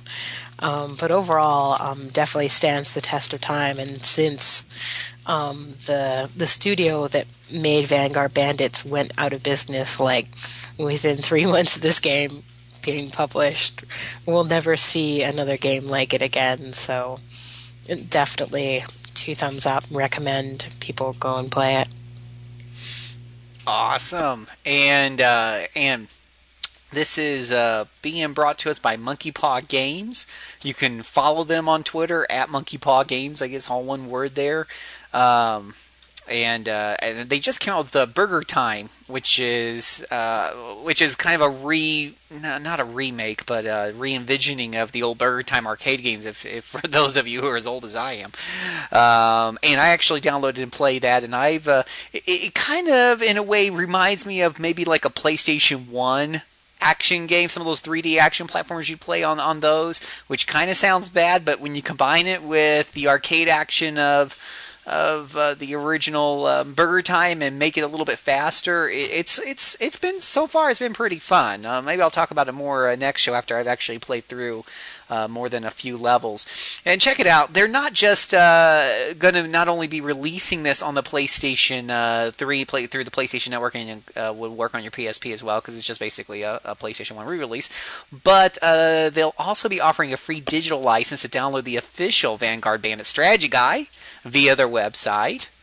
So this is looking really exciting. Again, this is just one of those things that you find on our website. I love uh, these little news articles that the team's putting out there. That one was written by our very own editor in chief, Mr. Michael Cunningham. Thank you so much, sir. Appreciate that. And Hmm. Oh yeah. There's there's uh, and I don't know exactly when that's coming out. I don't know if the news article. I don't think the news article says. Uh, oh, it is now available. Heck, you can go out and get it now. Oh wow! But there's also something else that came available this week. Anybody else know what it is? PlayStation One Classic, same thing on the PSN. Anybody? Final Fantasy Five. That's right. Give the golden apple to Mister Apps. Yeah. Oh yes, that is the version of Final Fantasy V you want to play, isn't it? No. But it has such a fine translation. No. No. No. No. I- I'm noticing a little sarcasm. No, oh. sarcasm? No, never. Yeah. No. What's up with Well, that? maybe it's because I played Final Fantasy V on the Game Boy Advance, but I don't really know why you'd ever want to go back to this version.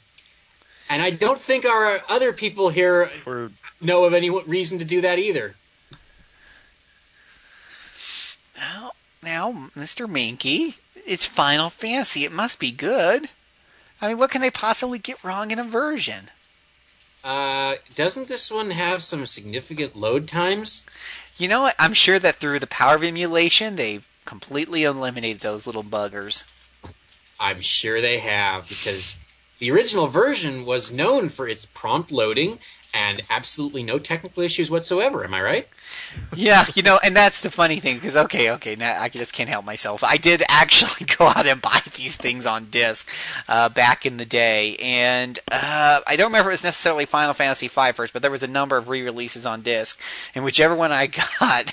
It just kept freezing up, and I couldn't save. And oh yeah, it was a piece of crap.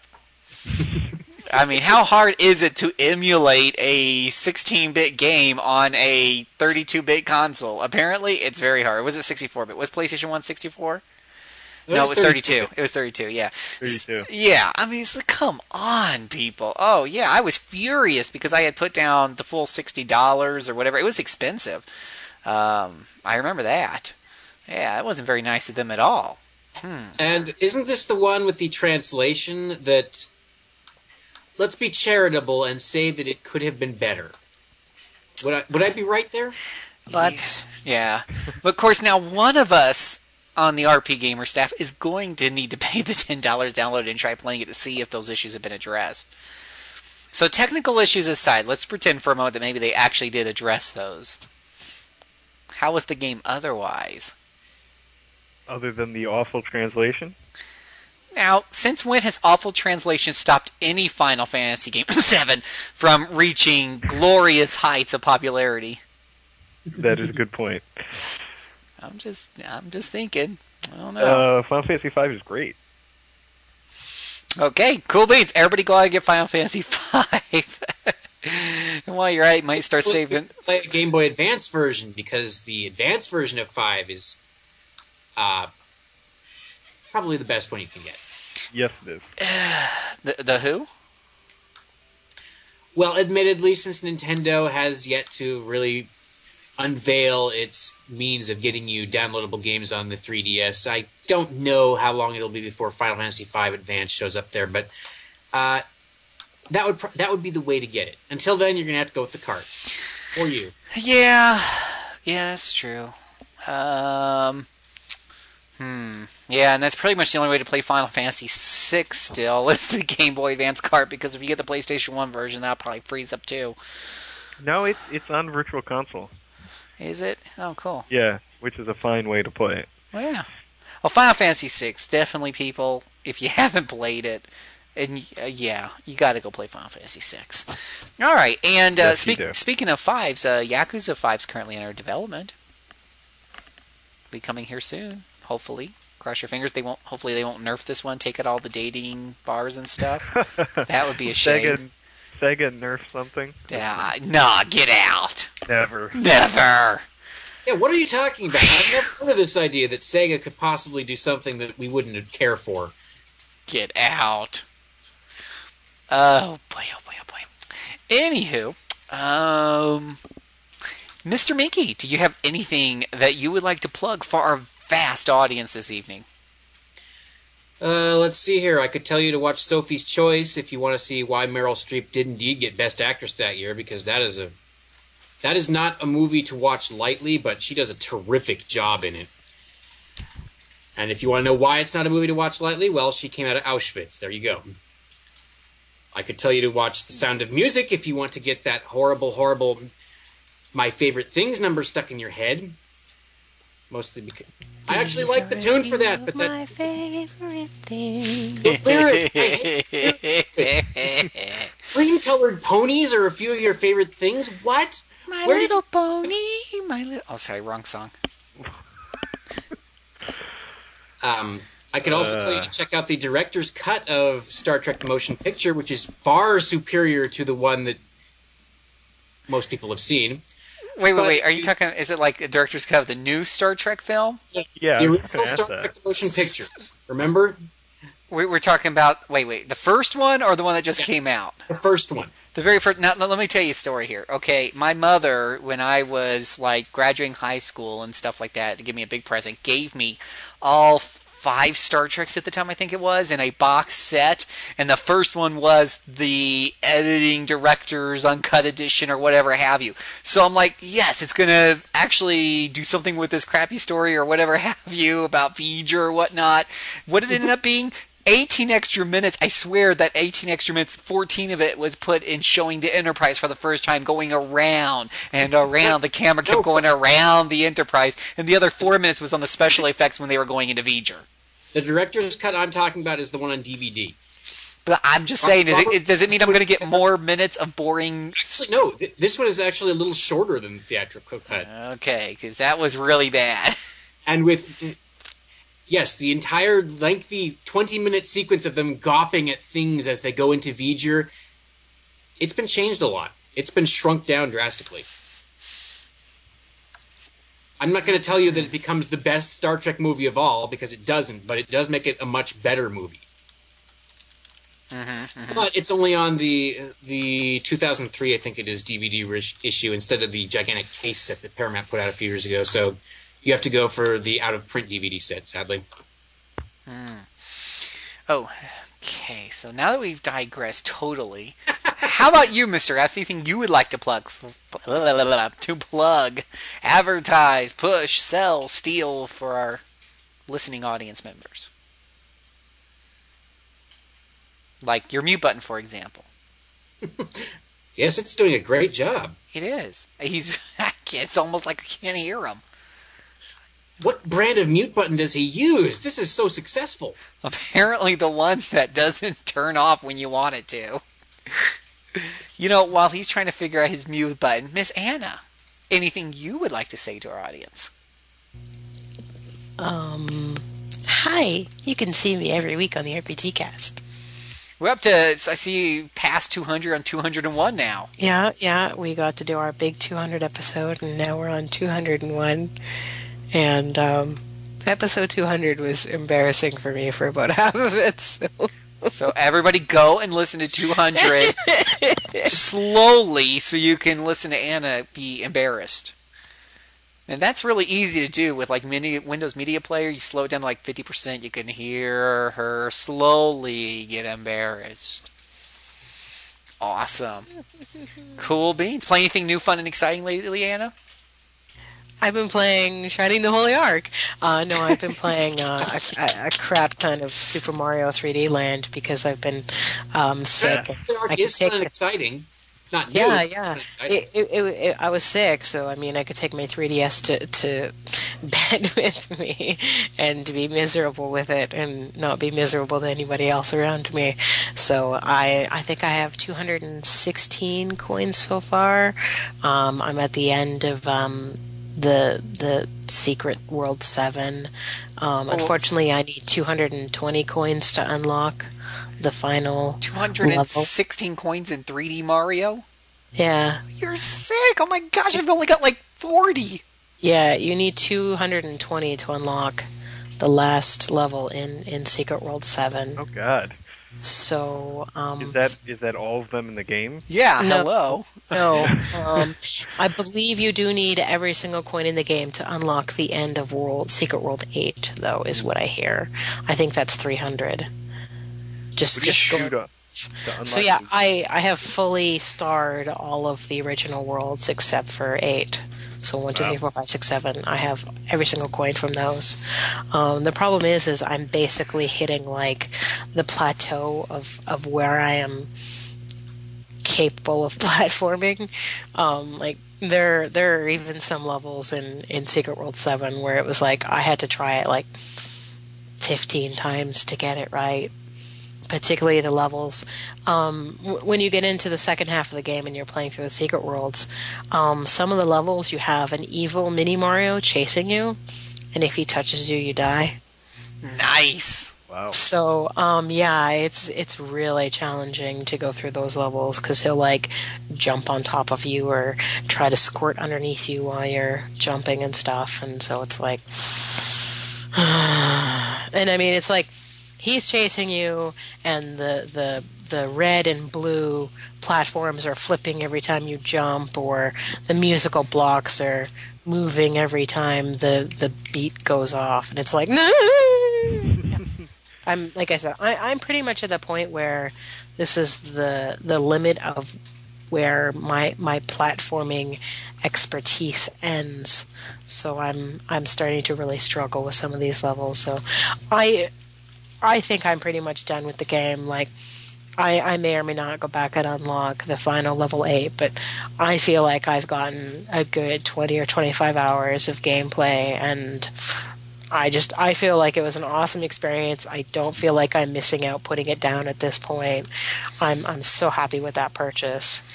And uh, I mean, there's also a lot of other games coming out for the 3DS and and the DS that I want to play. Like I still haven't had an opportunity to play um, Tales of Two Town on the 3DS. I've only played it on the DS, so I'm I'm looking forward to that.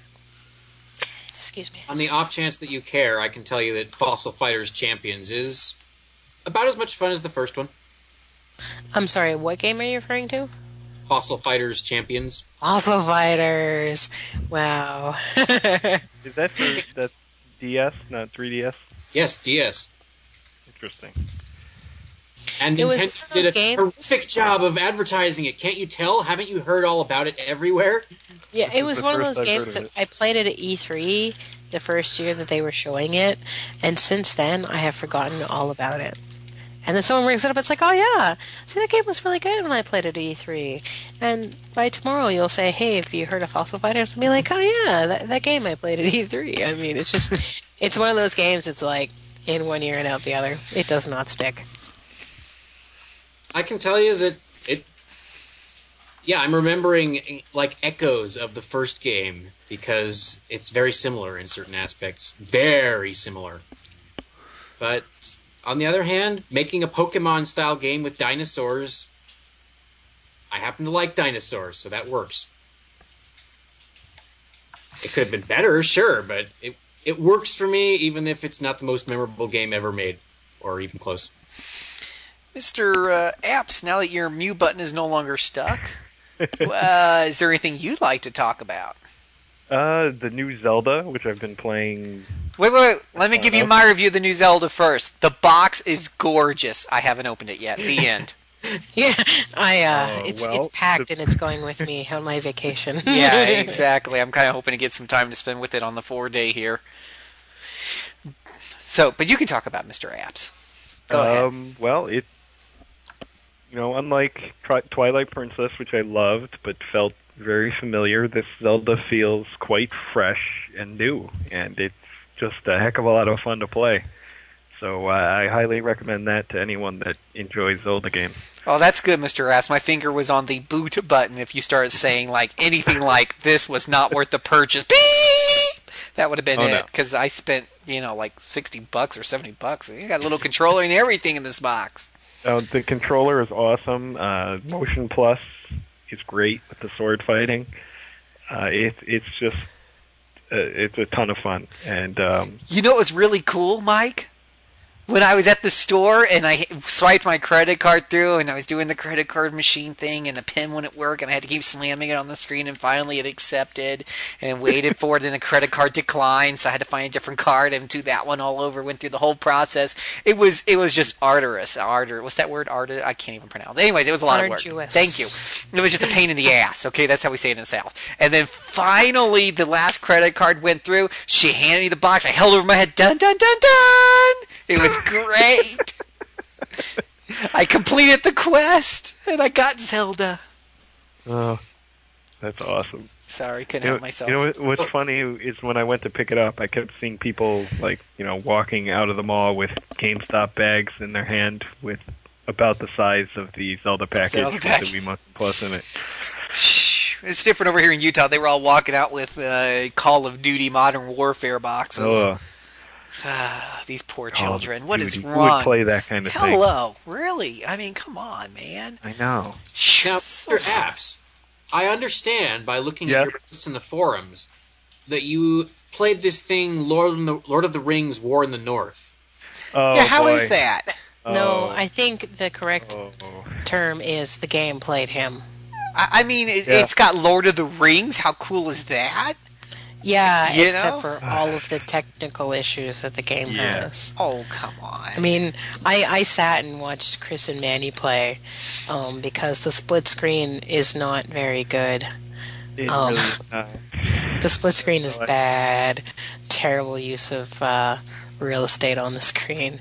But even they, they were using Xbox Live to play, and um, you've now run into this as well, where the game will just randomly go, hmm, nah, you didn't need that save. Yeah.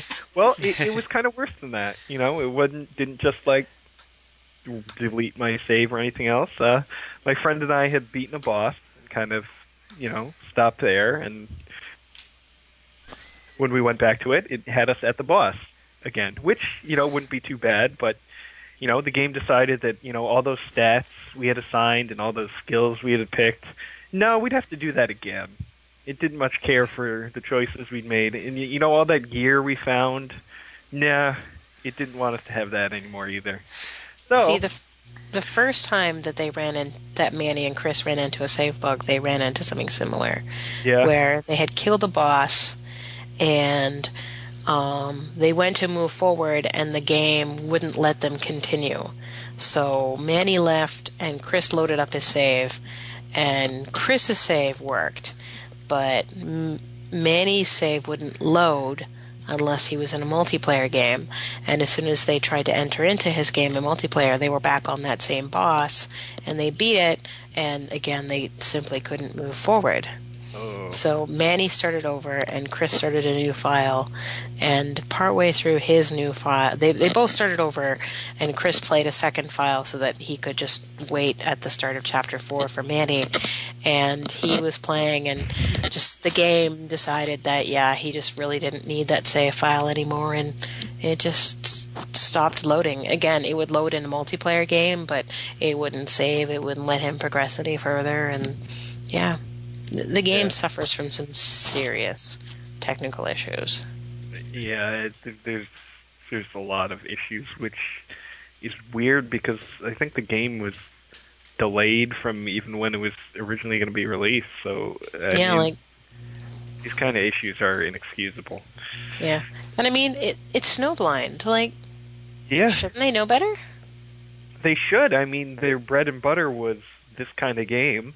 I mean, I know it's more in more of an advanced graphical engine than they've done in the past, but Right, but I Uh, mean, even some of the mechanics in the game, and this is stuff that uh, I'm rehashing a little from the RPG cast, but even some of the game mechanics don't make a lot of sense to me. Like, did you know that you can sell your No, equipment, your equipped equipment? It doesn't give you any warning. Doesn't give you any notice. You can just if if you click through too fast, bam, bam, bam. Oh, I just sold the boots that I was wearing. and you have to go buy them back. And they're three times as much as you got for them. Yeah, yeah, the, the, the game is just there's a lot of issues, and the, the controls even are a little strange, and it, I, I I don't know. I, I I really don't understand what happened with this game. I, I mean, this this this is what Snowblind does.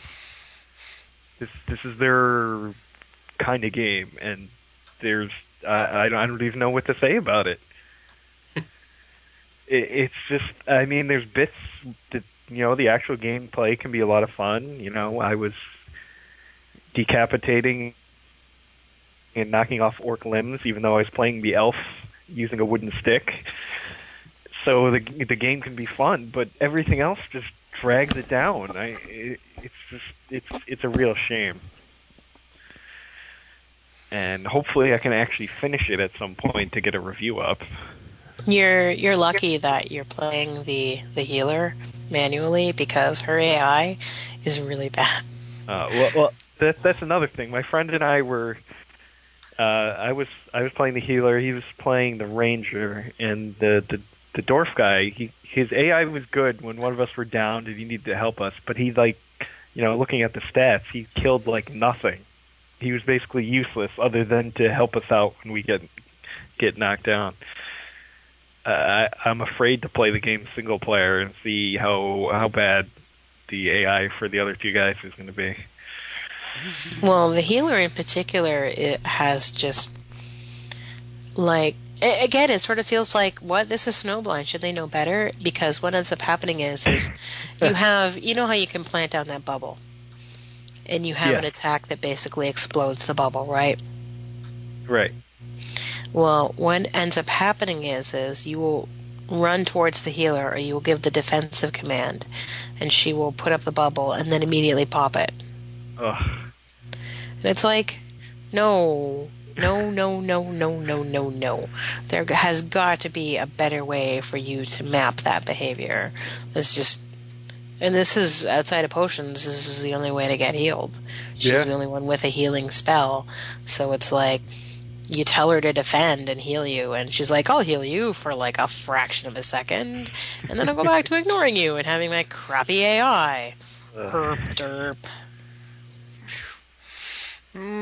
Boy. Playtesting is a good thing. Ah.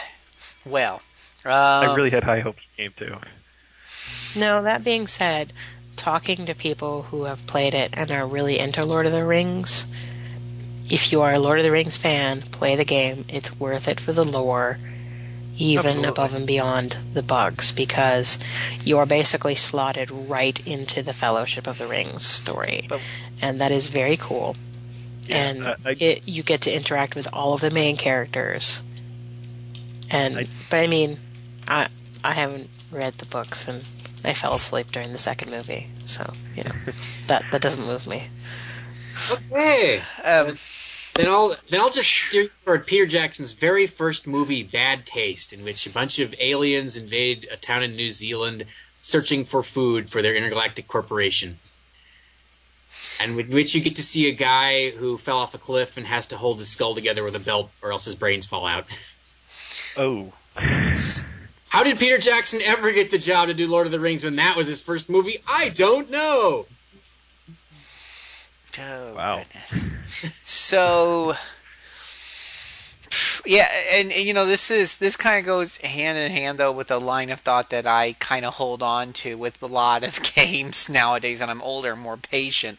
I, you know, um, just wait for it. Like six months, the thing will be like one third the price, and they might have patched up some of those bugs. I really hope they patch it for for people's sake because it, it, it's probably going to need a bunch of patches. Oh, he sounds like it, Uh. and, and it's it, you know I'm kind of one of those people who might play through. I can't remember what the other game was that I wanted to play through. That even though the gameplay wasn't that good, uh, it had to do with uh, you know halfway decent story and lore to it and stuff. Um, it was one of the, the, the Spider-Man games, but the you know the the the the the neat you know the thing is like Skyrim, gorgeous game, and now it's a lot better, and it doesn't have nearly as many bugs, but the bugs are still there, and it's sixty dollars. You know, wait till next November when they have the Game of the Year edition for thirty, and you'll get the DLC and you'll get the bugs worked out by then. So I'm patient. Maybe if they get the bugs worked Yeah. out, I'll go back to that Lord of the Rings too. Kind of sounds interesting if it wasn't for all those darn technical issues you guys were discussing. That sounds like it would take the fun out of it real fast. Especially the save issues. I mean, that's the It's killer. worst kind of bug you can have. Yeah. kind of. That's just no. I would have. I don't care how good the story was. I would have gotten really ticked the first time that happened to me. My time's too valuable to be screwing up my save files.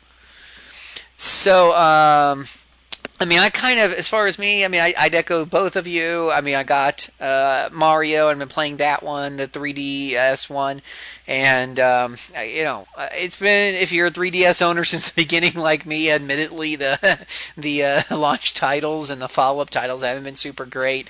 Uh, nothing to write home about. I've still been putting more time on PSP than I have on my uh, 3DS.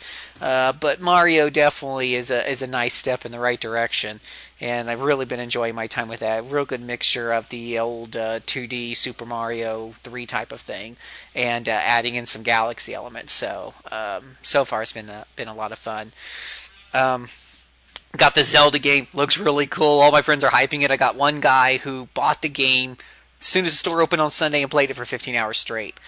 Oh my god. Yeah, and I'm like, dude. Now, I mean, you must. Ha- I'm just imagining now. He has. He, he, you know, he's not exactly in shape or anything, but I can imagine now he has this. The right arm looks like rippling biceps and everything because he's been swaggling his arm for 15 hours straight.